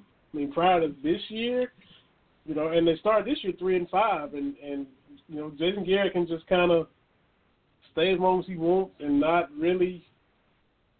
Yeah, as far as Cowboys' expectations from a fan standpoint, you know, Garrett's been taking heat from fans forever, but he's just good in Jerry's book. Good in Jerry's book. This comment he made Yeah. just because they're talking about giving him an extension, he's talking about if if Jason Garrett had been on the market when you know Black Monday and Black Sunday, he knows that five teams would have just been you know knocking down the door to get to him. What? What? you know, Mike, they said it on TV. Mike- they said it. Mike McCarthy ain't even got a job, and he won a Super Bowl. So who who are these five teams Well- that would just be dying to get Jason Garrett? I mean, come on, now, Jerry. Yeah, Mike, Mike McCarthy said he only wanted to coach Jets. That he took himself out of running for a lot of teams. But I, I, agree, I don't I don't see how Jason Garrett could have had five other jobs. I don't see how. Right. That that's that's you know Jerry blowing smoke and he know it. But uh, he just he's he's been really loyal to him for some reason. So I, that makes me wonder what kind of dirt Jason got on him. But you know, because he's never even getting scrutiny. He doesn't even get scrutinized. Doesn't even well, we need to evaluate the coach at the end of the year. All those years when you win the last game of the season and you make the playoffs, those win or go home games that we was losing to finish eight and eight every year, no heat at all, nothing. Uh, now Yeah. this year he done bought himself a lot of time going ten and six after starting three and five, won a playoff game. So he's good to go for a long time now. But I, I don't see how Jerry couldn't have been upset or disappointed, you know, with the underperforming prior to this season. I don't understand that. Yeah. Absolutely. You know, like I said, it, it, and his son's trying to take a little power uh, from him, but he he fought them back. So I don't know. Oh, like yeah. I understand him cutting Dez, and then Dez is at the games hanging out with him, the concerts hanging out with him. So I didn't understand his logic Right. in that. Yeah, a lot of head scratching stuff for sure. Well, fellas, we can't thank y'all enough for taking time to hop on with us, taking an hour out of y'all's evening while you're shooting tomorrow's episode with Carlos Collins and getting that ready for tomorrow. Take the time to hop on with us. Can't thank y'all enough for dropping knowledge on the high school scene in Lexington and talking NBA, NFL like we knew y'all would. Should have had y'all on way before now, but uh, I'm gonna have to go back and watch the Dontaie Allen episode for sure, and can't wait to see tomorrow's episode when y'all drop it, man. Hey, but man, we definitely appreciate y'all having us on, man. Vinny TB, TB, man. I know how it is with a co-host sometimes, but they, you know, hold on to teams like Dallas. So just keep the faith, brother. I'm praying for you. You hold tight, old Come on, Coach Bu. Man, like I said, Come on, Bu. go you. Hey, all I'm gonna say, man, I'm loyal to the win. Like I said, we winning, we riding. Let's go. And uh, appreciate y'all, man. Great show, and uh, just keep growing, man. Doing what y'all do, man. Yeah, definitely big fans, man. Definitely, definitely. Hey, we got to support one another. We appreciate the love. Thank you. Absolutely, absolutely. We appreciate man. it. And y'all keep grinding too. Appreciate y'all. Big things for All right, man. Y'all YouTube. support just talk part of the crew, and then the second Brandon talk. We call we got our own TV, man. So give a shout out to them two dudes too, man. We appreciate it. Yes, sir. Thank y'all so much. All right, man. Thank y'all. Y'all have a good evening now. You do the Hey, same. y'all Appreciate it. Y'all. Coach Bu, Coach Truck, Big Thing Kentucky on YouTube. Go there and subscribe. Follow them on Facebook, Twitter, and Instagram. Next episode drops episode 46 tomorrow. Carlos Collins and talks some recruiting. It's a fun watch. Just as much fun as y'all had listening to them on with us tonight. You have that much fun when you go and watch uh, each and every episode of theirs on YouTube. And I definitely got to watch the Dontaie Allen episode where they had him on with them as well. Lots of fun, lots of fun. We got another fun half hour ish, a little more than that. We started a few minutes late. So we'll keep getting on into uh, some more stuff. Like we mentioned, got Kansas coming up this weekend. We'll flash back to the championship Sunday TB. I already got your thoughts on what you you know Antonio Brown coming to um, your 49ers, chatting with Jerry Rice and, and George Kittle and and all that, and how It- he might be out there with y'all. Yeah. Let me just say this. If Antonio Brown becomes a 49er, jersey makers, uh, Foot Locker, wherever, take my money. I am getting a brown jersey for the 49ers. Thank you very much. I, I, I missed the boat with Terrell Brown because for one season he was actually T Brown. I didn't jump on it then. I'm kicking myself in the butt ever since. So Antonio Brown to the Niners, take my money. Also, people talking about maybe that's where Josh Allen goes. So take my money. Oh man, that would be that would be something. That sure would. Absolutely. If, uh, Absolutely. if Josh Allen went out there, that would be something else for sure. Speaking of, you know, Jerry Rice being the goat and all, um, Larry Fitzgerald, who's in that same division, y'all face him twice a year, just announced that he's going to come back for a 16th season uh, out there in Arizona. Assuming he's, you know, just got to stay healthy. He's 23 receptions away from moving in to second place on the all-time receiving list. So right now he's sitting at 1303, and what Jay Rice has 1549, right? Yeah. So he would move into second if you know starts off the year, get 23 catches uh, with the Arizona Cardinals, who are going to have um, yet another new head coach because the guy they just brought in last year didn't work out. Um, if he had had a consistent good quarterback, what could he have done? He only had Kurt Warner for Well- a minute, and he's just been out there with who knows what all those other years, and still got 1,300 catches for 16,000 plus yards. Here's here's my thing, and Larry Fitzgerald is fantastic. Absolutely, there's no denying that he's one of the more gifted guys to ever play uh, the wide receiver position. And this is the point I try to make when people talk, you know, the greatest at their position. Larry Fitzgerald has had a great Hall of Fame career. Great. And he's still 6,000 uh, yards and over 200 catches away from what Jerry Rice did.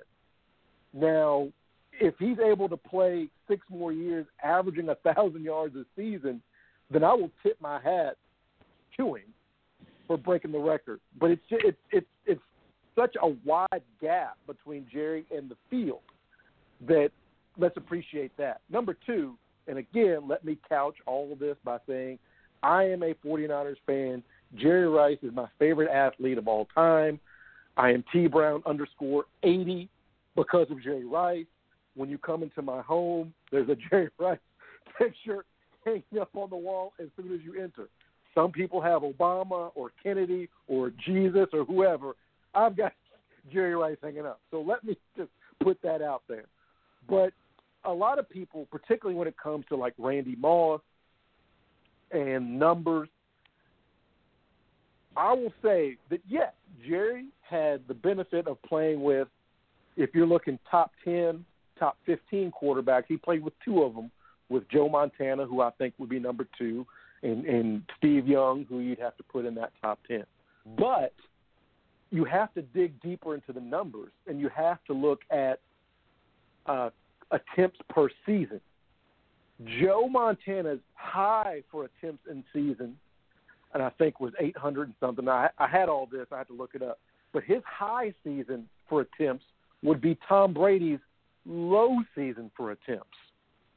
Right? The game has absolutely changed. So, yes, I know that uh, Randy Moss and, and, and, and Fitzgerald did not play with those same caliber quarterbacks, but I would counter that by saying the rules have actually changed, so the passing game was a little bit more wide open than when Jerry was at his peak and, and the Michael Irvins and all that kind of stuff. So I think you have to look at it a little bit like that as well. That the number of opportunities have increased, the game has changed a little bit, and I'm not trying to slight Larry Fitzgerald because, I mean, he has just been fantastic. He's been loyal to that franchise. They were terrible when he got there. They got good and went to a Super Bowl, and now they're terrible again. And, and you don't usually see a lot of uh, athletes kind of hanging around after the heyday is over, but they've been loyal to him. He's been loyal to them. So I definitely like to see that aspect. And there's no shame finishing your career, you know, second in catches and second in receiving yards. There, there's no shame in in that opportunity. So uh, I'm sl- under my breath. I'm rooting for for Larry Fitzgerald for the next couple of years uh, because to keep in mind, because he's 36 this year. Jerry Rice had a thousand yard receiving season, at age 39. He had a 1,200 yard receiving season at age 40. So that's that's a pretty big target. Both of those are records, and even around those, he had a couple of 800 yard seasons as he was leaving San Francisco and then going to Mhm. um, and then going to the Raiders. So, uh, Yeah. Yeah. I mean, it, that that's definitely some big shoes to fill. If you're going to be shooting for that number, that's not a bad number to shoot for. But I, I, I will say, I do think it's fair to say the Cardinals were dreadful for so long of his career. It, it, it's definitely going to be one of those. What if the team had been better? What could Larry Fitzgerald have done? I think that's absolutely uh, a fair assessment. Yeah, yeah. So it's definitely heard that he was coming back, signed a one year deal, so the chances of him at this point probably playing six, mm, probably a little more on the slim side. Um, but you know, we'll you just have to see if he's going kind of year by year now. But he is going to be back uh, for this upcoming season with those Cardinals and had a had a great career, uh, like you mentioned. Um, Yeah. you've been a Louisville, you've been a Louisville native. I got to ask too. Heard? Uh, I think I saw the tweet from Howie Lindsay where they're to be a demolition. I think tomorrow of Cardinal Stadium. I never made it to the old Cardinal Stadium, the football stadium. Um, one, did you go there a lot, and what are they to do once the stadium is, is kind of, you know, flattened out? Were they to put something else there, or uh, it still in the works? It just just caught my eye, so I knew I had to ask you about it.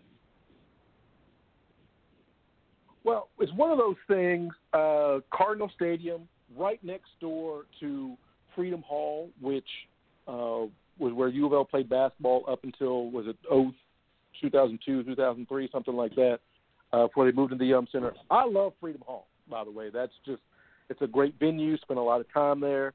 Uh, for those that don't know, yes, I grew up a Louisville fan, so yes, I spent a lot of time uh, in my youth at Freedom Hall and uh, at uh, Cardinal Stadium. Uh, it's where the Redbirds, the minor league affiliate, played. Uh, they were the affiliate of the St. Louis Cardinals, so we would see Ozzie Smith and Willie McGee and Vince Coleman come through on rehab stints. What? Uh, I remember they had oh, Doc- right. Yeah. Wow. Yeah, yeah, we yeah. The Redbirds actually moved to Memphis of all places, where Mama B's hometown. So that's a circle of life kind of thing. But uh, I remember that. I remember the football game uh, back to where, uh, I mean, basically, and this isn't a slight. This is just the way it was. If you read a book at the library, you could get a free ticket to Louisville football game. I mean, it was it just wasn't the hot ticket. Which you know, when I say that, really, it's impressive where U of L football was in my youth to where it is even today. Even after this last season, uh, Louisville was an independent, you know, for a big chunk of its history. Uh, so for them to go from where they were to where they are, I tip my hat to Howard Schnellenberger and all those folks that put in work to to that. So I've been there for football games. Uh, I've been there for uh, for baseball games, for concerts. That's where I saw Morris Day and the Time a couple of years ago at the State Fair. Oh man. So uh, yeah, yeah, one of the best concerts I've ever been to was the free concert. Morris Day was fantastic. He did all the did all the songs. So I haven't heard what is going there, but the the fairgrounds itself has gone undergone a lot of renovations. Uh, the South Wing uh, areas. I don't know if you you've been to the fairgrounds where the state fair is, but uh, they've really done a lot to revamp. There's a lot of horse shows out there and rodeos, so it there it does get some use. So I'm not sure if it's going to be parking or what that space will will come into, uh, will turn into, I should say. But definitely, yeah, a lot of a lot of memories. You know, it's right there on I-65 as you drive uh, through uh, the city. Uh, the big silos are were gone from the Ralston Purina plant. Um, so that whole sight line has changed uh, a little bit on 65, and uh, it's one of those things. It's going to be, hey, that's where this place used to be. That's what happens the older you get. The more you remember where things used to be, more so than where they actually are. So. Yeah, exactly. Exactly. We got a we got a tweet in to uh, the show earlier in the day before we came on, but definitely got got to mention it and mention it before we went off the air because anything that goes past eight will be on the podcast. You just won't hear it now. But uh, Coach Josh Hurt at Twitter, Coach J Hurt, uh, tweeted at our show today. Of course, he is one half of the KY Sports guys, along with D Stock Tony. Uh, they are in Edmonton, Kentucky, uh, in Metcalfe County on 991 The Haas. They come on the same time as us, you know, six to seven uh, our time, five to six Central Time with their time. They've come on a couple times. They came on once after their show and hopped on for the second hour with us. Uh, then another time we did the, the crossover show where we called in to their show while we were on, and we were both on each other's shows at the same time. Those guys are hilarious. They do you know lots of fun bits in addition to talking sports and talking a lot of random topics. So you and I were able to partake in that and be on the show uh, with them, and you know the whole crossover deal. And that was a lot of fun. Um, in addition to that, Coach Hurt, you know, they're both teachers at Metcalfe County High School. Coach Hurt coaches the Metcalfe County Lady Hornets basketball team, and right now the All A Classic is going on, and Coach Hurt's squad is balling. The uh, the Lady Hornets won uh, the other night, Monday night. They uh, they defeated Louisville Holy Cross, fifty eight to forty nine. I think it was. I'm not sure what the day it was, but anyway, they beat Louisville Holy Cross. So Friday at eight thirty in the morning, they play Covington Holy Cross. They get nine of the Holy Crosses throughout the state. Uh, the tournament is at McBrayer Arena on EKU's campus there in Richmond. So since they're continuing to win, they're uh, they're having to postpone their shows on Wednesdays, which is, I mean, that's a good reason to be postponing your show when your team continues to advance in the tournament. Uh, so Coach Hurt tweeted earlier today, due to uh, at Lady Hornets Hoop continued success, KY Sports Guys show number 102 will be postponed again. Thanks for your support. If you love BBN and need a podcast fix, give our friends at Cats Talk Wednesday a listen, and then said we will be back next Wednesday. So that's a good thing to be canceling shows for when you keep advancing in the All A Classic.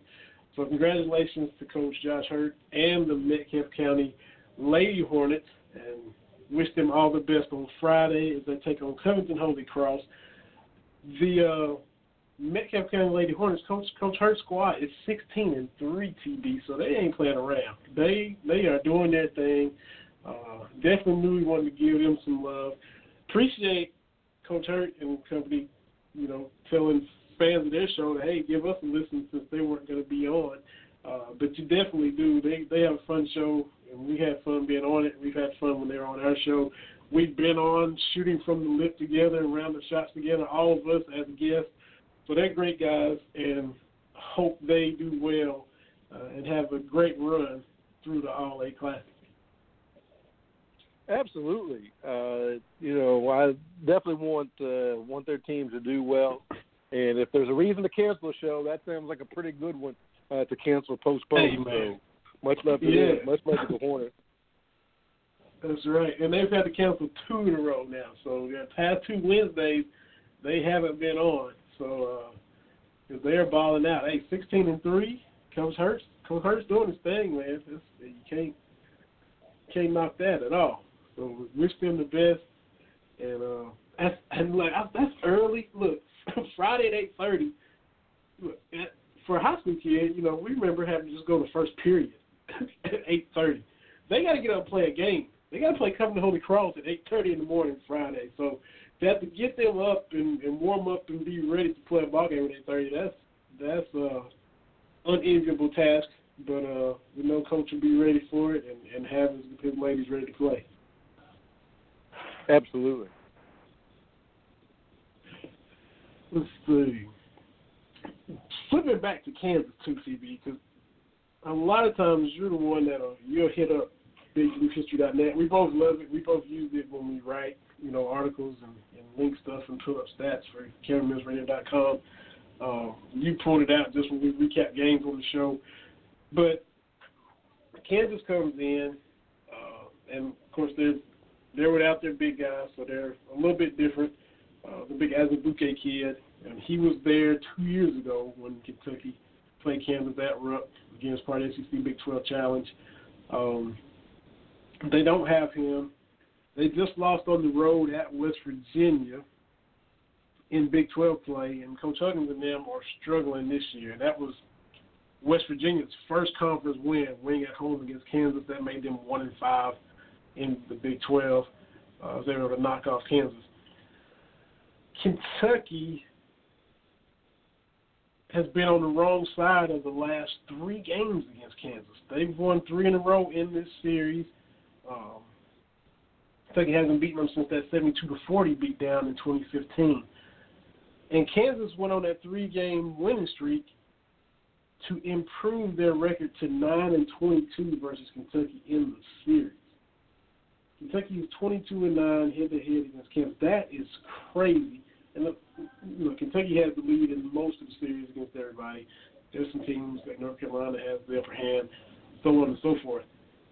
But after the 72-40 win, Kentucky was 22 and 6 against Kansas. They won two years ago in They won in a Champions Classic a couple years ago, um, and then they also won out there in Lawrence with the Ulis Murray team, who gave them all they wanted and, and fell in overtime. But they had to go to on a three-game win streak in the series to improve to nine and 22 against Kentucky. Yeah, that's just that was just more lopsided than I had even remembered. It was 18 it to three at one point because Kansas has won three in a row. Before that, we won three in a row. Then they won three in a row. So up until the year 2000, it was 18 and three. So Right. you know, Kansas, for a blue the place blood, where Rupp came from, the place where Rupp came from, crazy. Now, and, and this is why I really wanted to beat Kansas because Kansas had the only 30 for 30 I have turned off that I stopped watching. I had it on the DVR, watched it, stopped watching, eventually deleted it. It was uh, the Kansas guy was trying to get Naismith's original rules of basketball back uh, to Kansas because you know he had he had coached at Kansas, as you said, ties to Rupp and everything like that which seemed pretty interesting. But then the guy was talking, you know, uh, he said, when you think about it, you know, Kansas really is the heart of college basketball because Rupp came from there. Dean Smith, I think, visited Kansas. Uh, John Wooden drove through Kansas. This was the guy's reasoning. All these coaches were just remotely on some kind of far tangent related to Kansas. And I said, you know what? No. Kansas is a blue blood, but they've only got three NCAA titles. So, you know, it's like you're in, but you know, you know, people talk about Cal and having the talent he's had at Kentucky. Kansas had a lot of talent going back to Wilt Chamberlain, and not a Mhm. lot to show for it.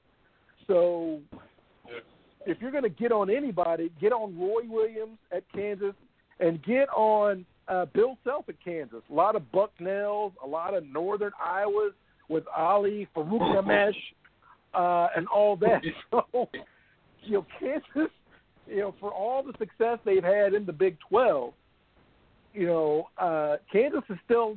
They, I think they've left some things on the table uh, as well. So definitely, I want to beat Kansas. You know, we beat North Carolina, you beat Kansas, you beat Louisville. Uh, that ha- that's going to get you feeling pretty good. That's going to be uh, a good non-conference uh, win if you can beat Kansas. Kansas, I don't think is as formidable as they were probably at the beginning of the year. You know, I saw them in uh, in Indianapolis when they played Michigan State and won. Uh, you know, they didn't look like world beaters then. And going back to what I said earlier, I'm sold on Kentucky not because I think this team is elite. I don't. I don't think they're. I think they're good. They have the potential, but it's it's everybody else. You know, there's no, you know, 2015 Kentucky. uh, uh, team out there that I'm really scared of playing. Which, by the way, I saw a tweet, and I can't remember. I think Kentucky Sports Radio tweeted this out. Looking at offensive, defensive efficiency, I forget what kind of rating system it was, but looking over the past couple years using this metric, and uh, on this list of 10 teams of these highest ratings, there was 2015 Kentucky, 2015 Wisconsin, and 2015 Duke. I mean, that's how crazy that year was. You know, I think if you replay that, you know, I think we we win the championship. But that's a little side note. But I think beat Kansas. I think you shake off. There's still some fans that aren't buying in because that Duke hangover is still lingering. But I think you beat Kansas. Uh, it is it's it's just going to, I think, really up these guys' game, especially if they're able to come out and, and, and handle Kansas. No easy task. I'm not saying Kansas is a, a garbage team or anything like that. No, far from it. But I think you know at home, this is one that the Cats really need. So number one, people stop saying that we've lost our, um, oh, what was it? Um, lost our mojo. I don't know who Mhm. started that within the Big Blue Nation, but I've just seen that same thing regurgitated over and over again. We've lo- we haven't had our mojo since 2015, the Final Four, and I'm you know that completely overlooks the Fox Monk Bam team. I mean, whatever. But I don't know who started it, but that is spread like wildfire. But uh, stop the losing streak against Carolina. Take care of Louisville again. Uh, go out, take care of Kansas. Get in that little mini losing streak to Kansas, and I think people are going to Yeah. start feeling a whole lot better about this team. Yeah, and you talked a lot about Ashton Hagans too. We talked a lot about all of them, kind of all finding their way, filling their role. As Michelle Morton tweets saying that Vanderbilt is hanging with Tennessee, and looks like Tennessee's up 38-37 right before the half, which uh, they did struggle with Alabama, and in that funky game at Vanderbilt, we'll see what happens. Um, but Ashton Hagan, you know, has been getting the Rondo treatment. Uh, teams are daring him to shoot. Uh, we know what he can do in transition. We know what he can do defensively. Rondo, at this point, we we know what he is as a shooter. You know, whether it's with Celtics, Lakers, you know, he'll hit an occasional shot, but you know he's never going to be a dead eye. Hagen's stroke looks good. There are times where he still should let it fly, just to keep teams honest. But there was he splashed a three down at Georgia. Percentage wise, he hasn't been tearing it up, but his shot looks good. You know, to where if he just goes ahead and starts shooting some, I think you know, three or four weeks from now, we'll see teams not even sag off of him like that anymore. I think he will definitely has the capability and potential to make teams start to respect him from the perimeter, you know, which will kind of round out his game offensively. Right, and and I don't think his shot is as awkward and as kind of labored as Wayne Turner, who was No. I think a consistent a consistent jump shot away from really being dynamic. You know, even though Yeah. uh, he's one of those guys that gets overlooked. You know, we didn't just start playing basketball when when Coach Cal arrived in town, and just because the Anthony Epps of the world, the Wayne Turners didn't light up the NBA, doesn't mean they were good to great collegiate point guards. I, I mean, just just look at the run. I was thinking about this. A three year period, we had uh, two losses in the postseason. You know how insane that is? You know, 96 losing the SEC uh, tournament title game, 97 the uh, NCAA title game, and 98 straight through. That is unreal. And you do that when you have point guard play like we were able to have out of uh, Anthony Epps and Wayne Turner kind of back to back there. So if if and, and going back to what you're saying, his shot isn't bad. It's like EJ Montgomery. The shot looks fluid. It's just a matter of he's got to see some of those shots go in, and and once he does that, think how his effectiveness in the half court will will, will go. If you've got a ball handler that can that can shoot the ball, wow, that really opens up things uh, for you. So that's something you, I, I definitely want to take a look at on Saturday. I think Kansas will dare him to shoot. Can he do enough uh, on the offense side with his jump shot to kind of open things up for everybody else? I think he can. We we've got to see that. And then conversely, when Quickley comes in, is he going to be able to do things defensively to kind of give Hagans a rest? So it's a big time matchup. This is what you want as a Kentucky fan. And, and let me just ramble a little bit about that. Is if you look at just social media before, after, during Kentucky games, you would have no idea that we've got more wins than any other program in college basketball history. You would have no idea that when we go on the road in the SEC, you'd have to look it up and say, we've got more championships than the rest of the SEC teams combined. You have to look that information up. If Kentucky is as good as we say, and I think the program speaks for itself, why are we? Why are we? It's like we're scared because we have a little bit of a challenge. You know, well, this team's going to play us tough. They've been doing that since Dan Issel was roaming the sidelines. We get everybody's best shot year in, year out. Nothing changes. You know, the the you know, the players, coaches shuffle, but we go to Auburn. It's a big deal. Have you, have you seen, uh, uh, you know, the the attendance numbers when t- when it's not Kentucky coming to town? We're the only we are the only game in town. There's nothing new about that. And I tweeted this out. Everybody makes fun of when Cal says we're everybody's Super Bowl, and they like to poke fun Yeah. at that.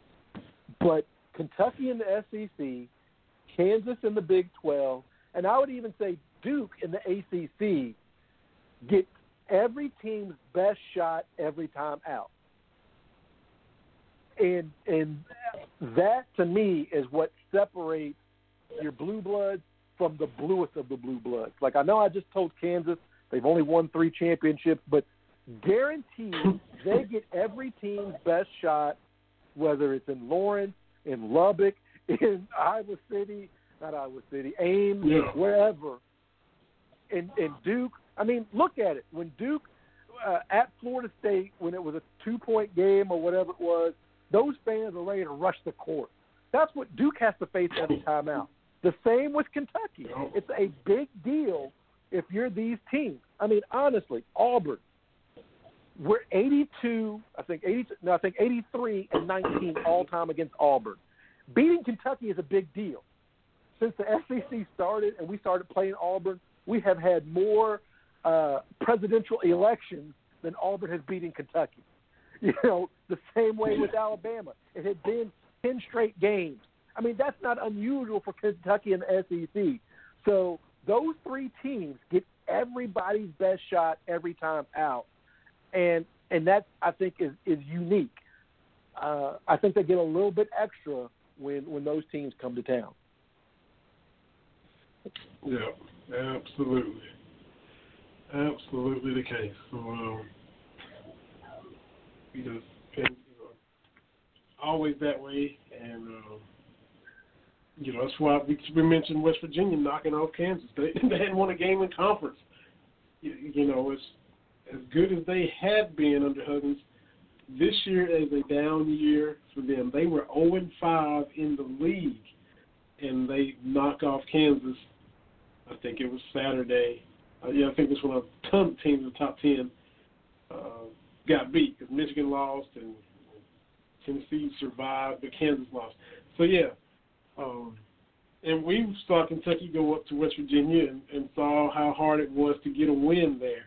So they were they were good and ready, Mountaineers fans, for Kansas to come in this past weekend, and and they were able to pull off uh, the win. I think it was you know, 65-64 or something like that.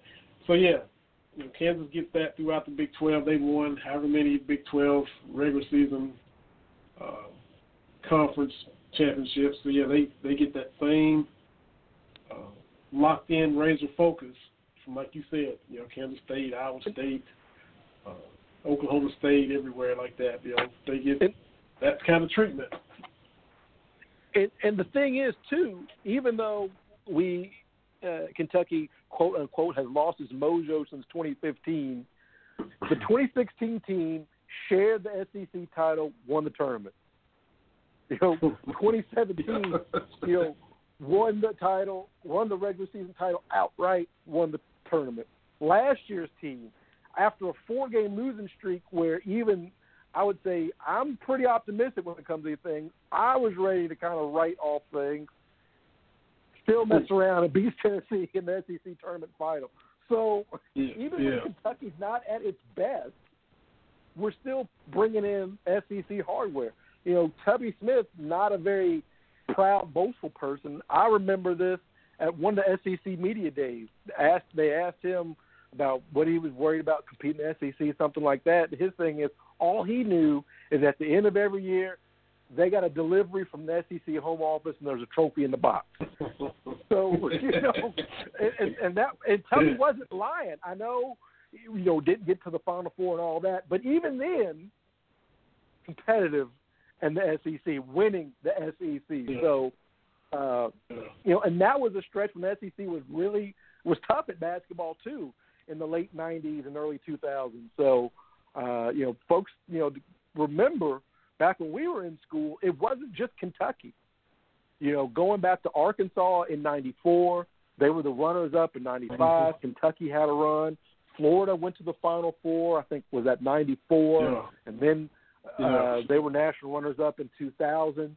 Uh, Mississippi State got in there with the Final Four. So it wasn't just Kentucky. SEC basketball was really, really good at that point in time. You know, Vanderbilt was always Vanderbilt. So, uh, uh, forgot where I was going with that, but the SEC was tough uh, back then. But still, Tubby always he said, "Hey, we're just getting a trophy." you know, so uh, those three teams, yeah, those it like it was. yeah, get everybody's best shot. That's just the way it is. That's it. And speaking of getting best shots, um, P.J. Washington's just been on the wrong end of flagrants, no matter how you slice it. He took a shot. You know, we we did the whole Lavelle Crawford two chops to the throat against Seton Hall, and that wasn't a flagrant. And then you fast forward to the game against Auburn, and he ends up getting called for a flagrant. Both of them questionable to controversial, and neither one went his way.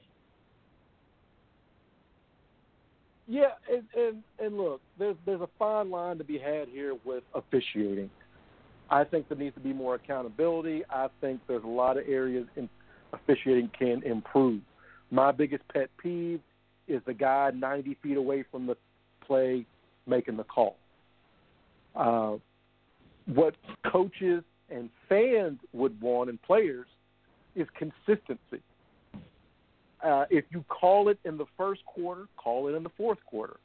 If it's a foul on Tuesday, you know, in Milwaukee, it needs to be a foul. Uh, same situation needs to be a foul if it's a, you know, Eastern Conference Finals. You know, it, it just you just need to have some consistency. But what we're seeing, and, and and this kind of segues into championship weekend, Ain't that the truth? a, a lot of a lot of sports writers and Seth Davis is is great at this is oh you just want people to be perfect. No, look, mistakes happen. Mistakes have happened with officials. Mistakes are part of you know guys drop passes. I mean guys miss shots. Mistakes happen. But in the NFL, you can't have I think they're up to is it nine officials if I know nine officials look at something and and not make a flag on a play that even someone that doesn't understand football says, well, that's pass interference. You know, talking about the Rams and the Saints. Uh, I don't equate it up there to like uh, I don't, some people were saying it was up there like uh, Ohio State, Miami, in the Fiesta Bowl a couple of years ago. I don't think that that was just a delayed call. That that it was one of those things you happen to, you see it in real time. Could have gone either way in real time. The guy just it was late getting his flag out. But this was one of those. I'm watching it, waiting for the flag. I mean, everything that a defender is not supposed to do, he did. He ran into, initiated contact, never looked back for the ball, and you're thinking that's got to be something. And it, it deflects when you talk about you know one play doesn't make a game. Well, absolutely, one play when it happens does impact a game. You know, there are a lot of different things that happen in a football game to determine who wins, who loses. But when something happens, you know, it's like uh, Jeff Goldblum in, in Jurassic Park. Remember we talk about the drop of water, you know, and the path that it takes. And I'm no math person, but there's a algorithm to that. It gets different every time, where a call here completely changes the outcome of a game. It it can happen, and I'm not saying that to jump on the officials. I'm just saying stop talking down to folks, sports writers, when we say officials are making terrible calls. I, I, that's just, and everybody deserves a better product than what we're getting. College basketball, we talked about uh, former cat Scott Padgett and his run in with an overly aggressive official.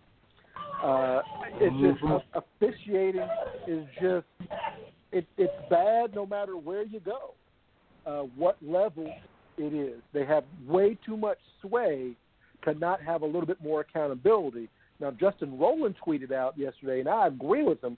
I don't necessarily want to see a post game press conference with the officials sitting there because we, you know, you and I have seen, we've all seen in those post game press conferences or press conferences in general, it's easy to mis mistake something, right? It's easy to get tongue tied and say something that you didn't mean to say. Well, if you don't think that somebody's going to catch a, uh, an official in a slip up and run with it on a conspiracy theory, yeah, you got to know they're coming. That's absolutely what will happen. But I would definitely love to see a little bit more accountability. Uh, an egregious call like that, the officials have to sit. Like you, there has to be something uh, uh, that these leagues can do to say, you know what, we have to make sure our product is officiated correctly. It's fair to the players and the fans.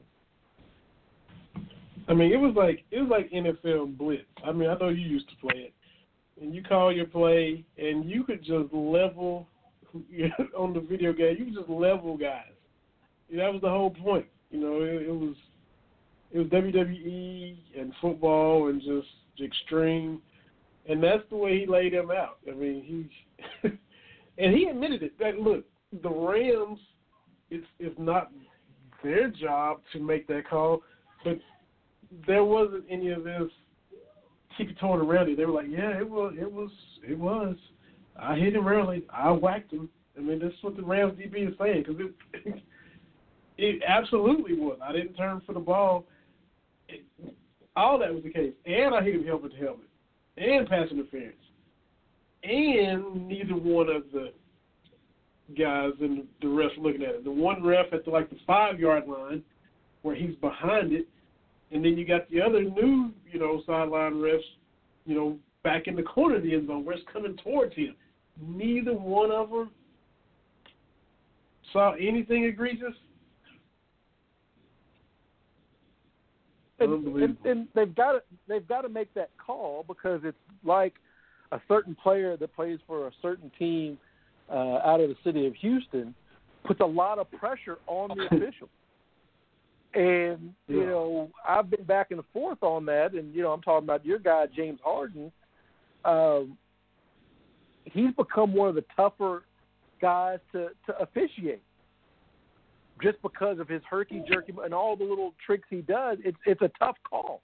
It's the same way I'd put him on the list as far as guys to officiate with Shaq, simply because he's he was you know Shaq was so physically imposing that a foul to him is not a foul to everybody else. So it's a difficult situation, but you want to see the officials be consistent.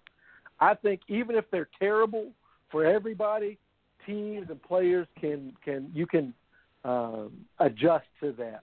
But when things are just kind of haphazard, and and when you look at something like PJ's uh, flagrant foul, I, you, you you can't make that call. I mean that could have turned the game.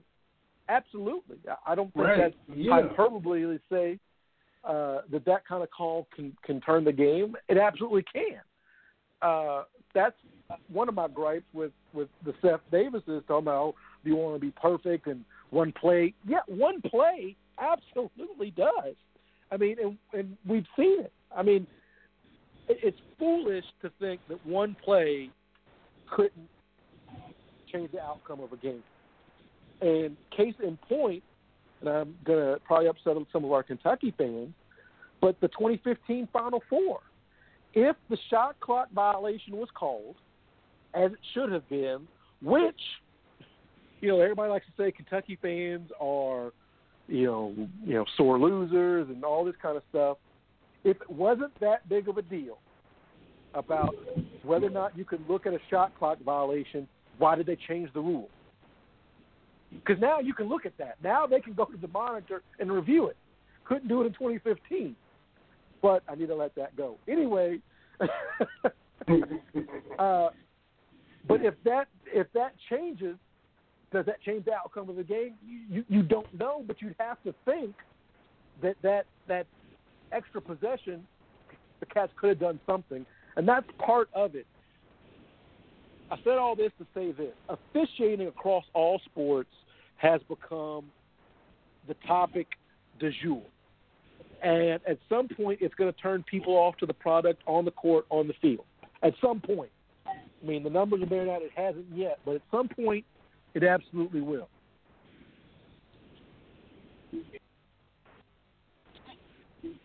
Definitely, definitely, and you, to a lesser look, the the Saints Rams trumped everything, um, and and just two years in a row, just gut wrenching.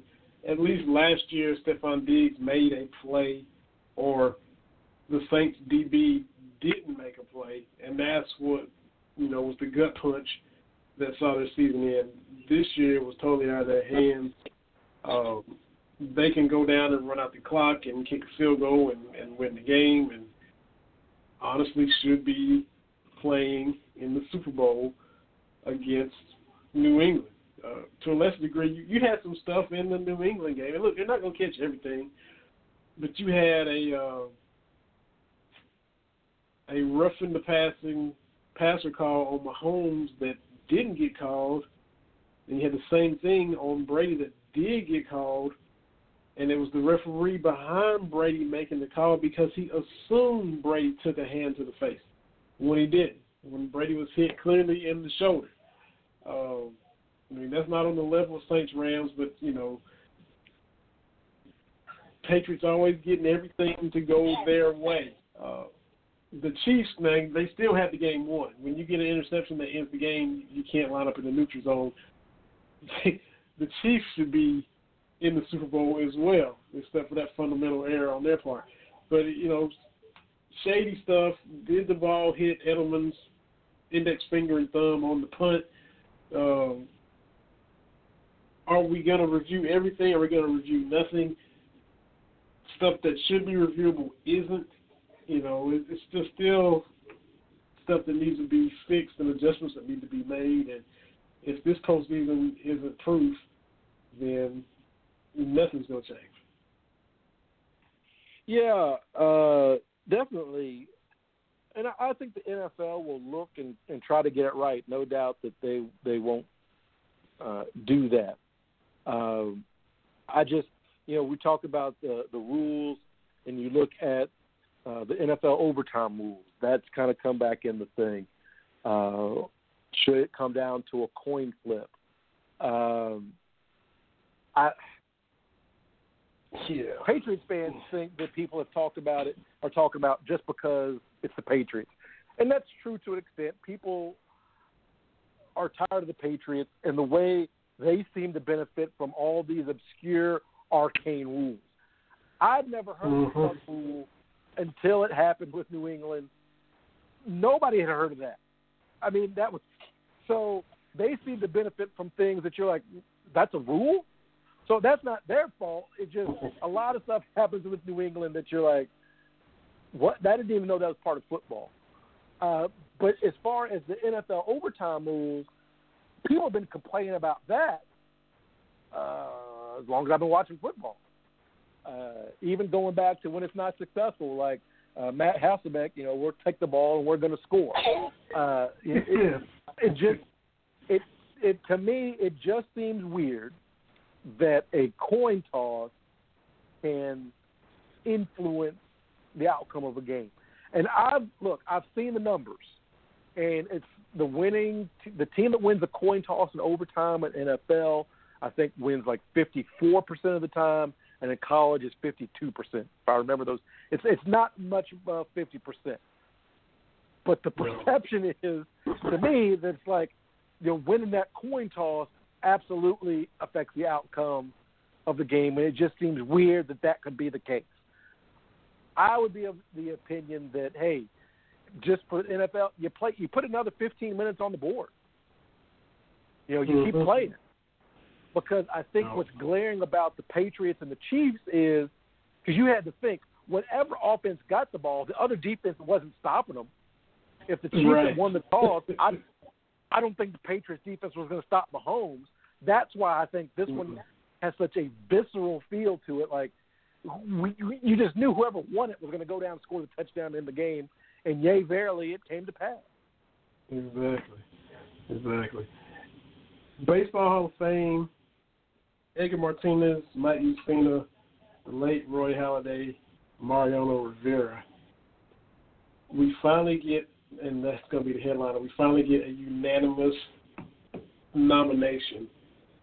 Mariano Rivera, and what was the stat? He's he's got more men have walked on the moon than he had blown. What was the stat? I just missed it. Um, like twelve people walked on the moon. He had eleven. What blown saves in the postseason or something like that? No, uh, eleven crazy. people had, sc- had scored earned runs off Mario Rivera in you know however many appearances, and twelve people had walked Yeah. on the moon.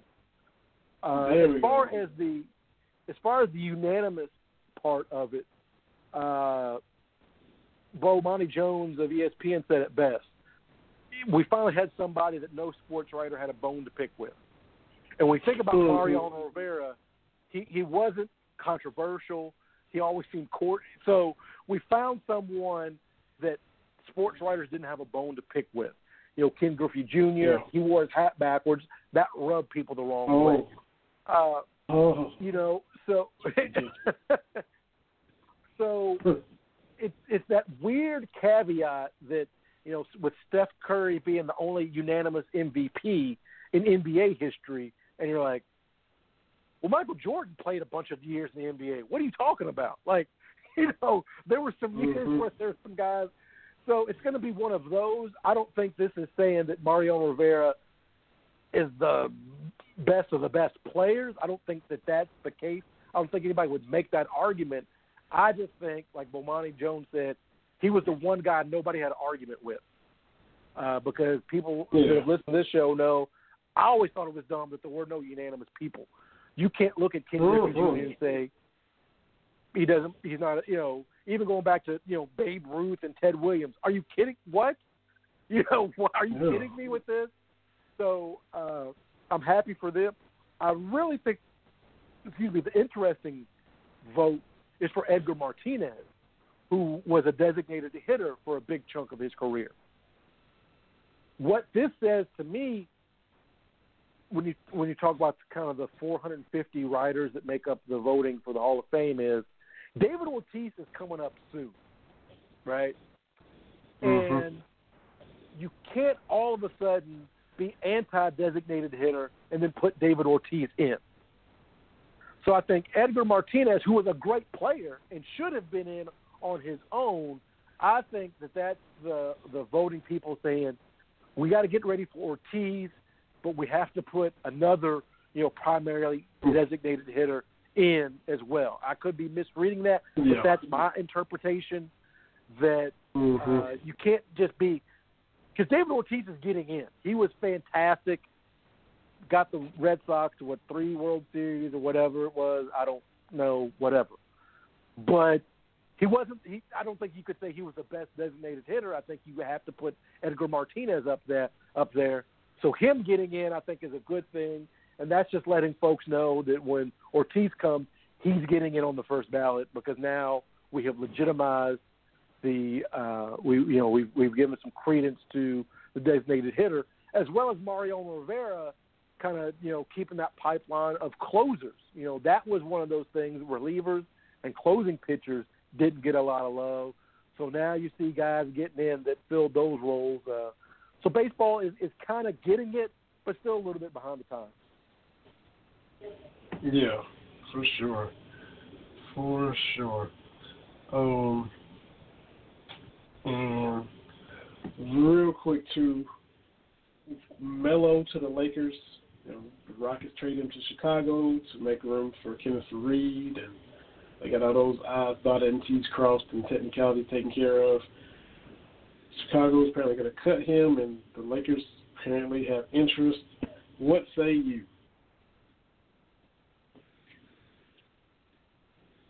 Uh, you know, my my thing is, uh, Melo is not going to be able to fill the role that the Lakers need. And what the Lakers need to know is when superstar X comes next year, and you know, and I, I've, you know, I'm I'm leaning toward Anthony Davis, but who's Uh-huh. going to be those pieces to fit around him and LeBron? And I, I, I just don't think you can have a ball stopper like Carmelo on the floor. Uh, I mean, you saw that up front when he was trying to work with the the Rockets. We saw it last year with uh, the Thunder. You know, he can't take anybody off the dribble anymore.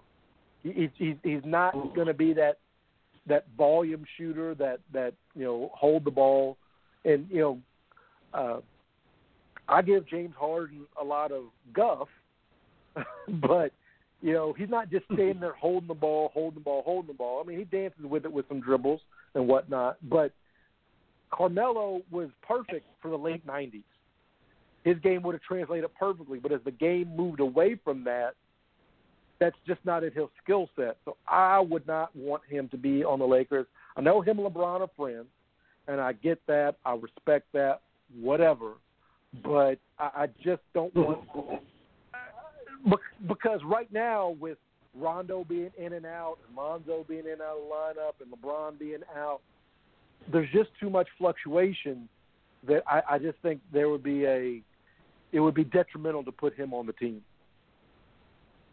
Yeah, see, that's that's exactly how I felt. And there was, you know, Rockets fans going back and forth about it, and and I just wasn't with it. And now you kind of potentially might be going through the same thing, depending on what Magic and Pelinka do. I mean, it, it might not come to pass, but maybe it will. We just have to see. And, and now you kind of just the way you answered with consternation, feeling the exact same way I felt for those ten games and the off season leading up to uh, Carmelo coming to Houston. Yeah, I, I just I, I'm I'm not a fan, and I love Carmelo, and I think that his, his legacy, his career is kind of underrated, just because he wasn't able to do it on the big stage. But he absolutely was a fantastic player. He was dynamic in Denver, and Yeah. he was fantastic on the Olympic teams. I mean, I, I believe he's the U.S.'s uh, all-time leading scorer in the Olympics. So, I, I, you know, he's a Hall of Famer, but it's still one of those Mhm. things where you're going to be like, man, has something broken differently? Would his would we think of him being, if for nothing else, he got Jim Boeheim a championship, which goes Mhm. against everything I believe in. So for that alone, he should get he should get in the Hall of Fame. well, I was pulling like Boeheim, like the Dickens in '87.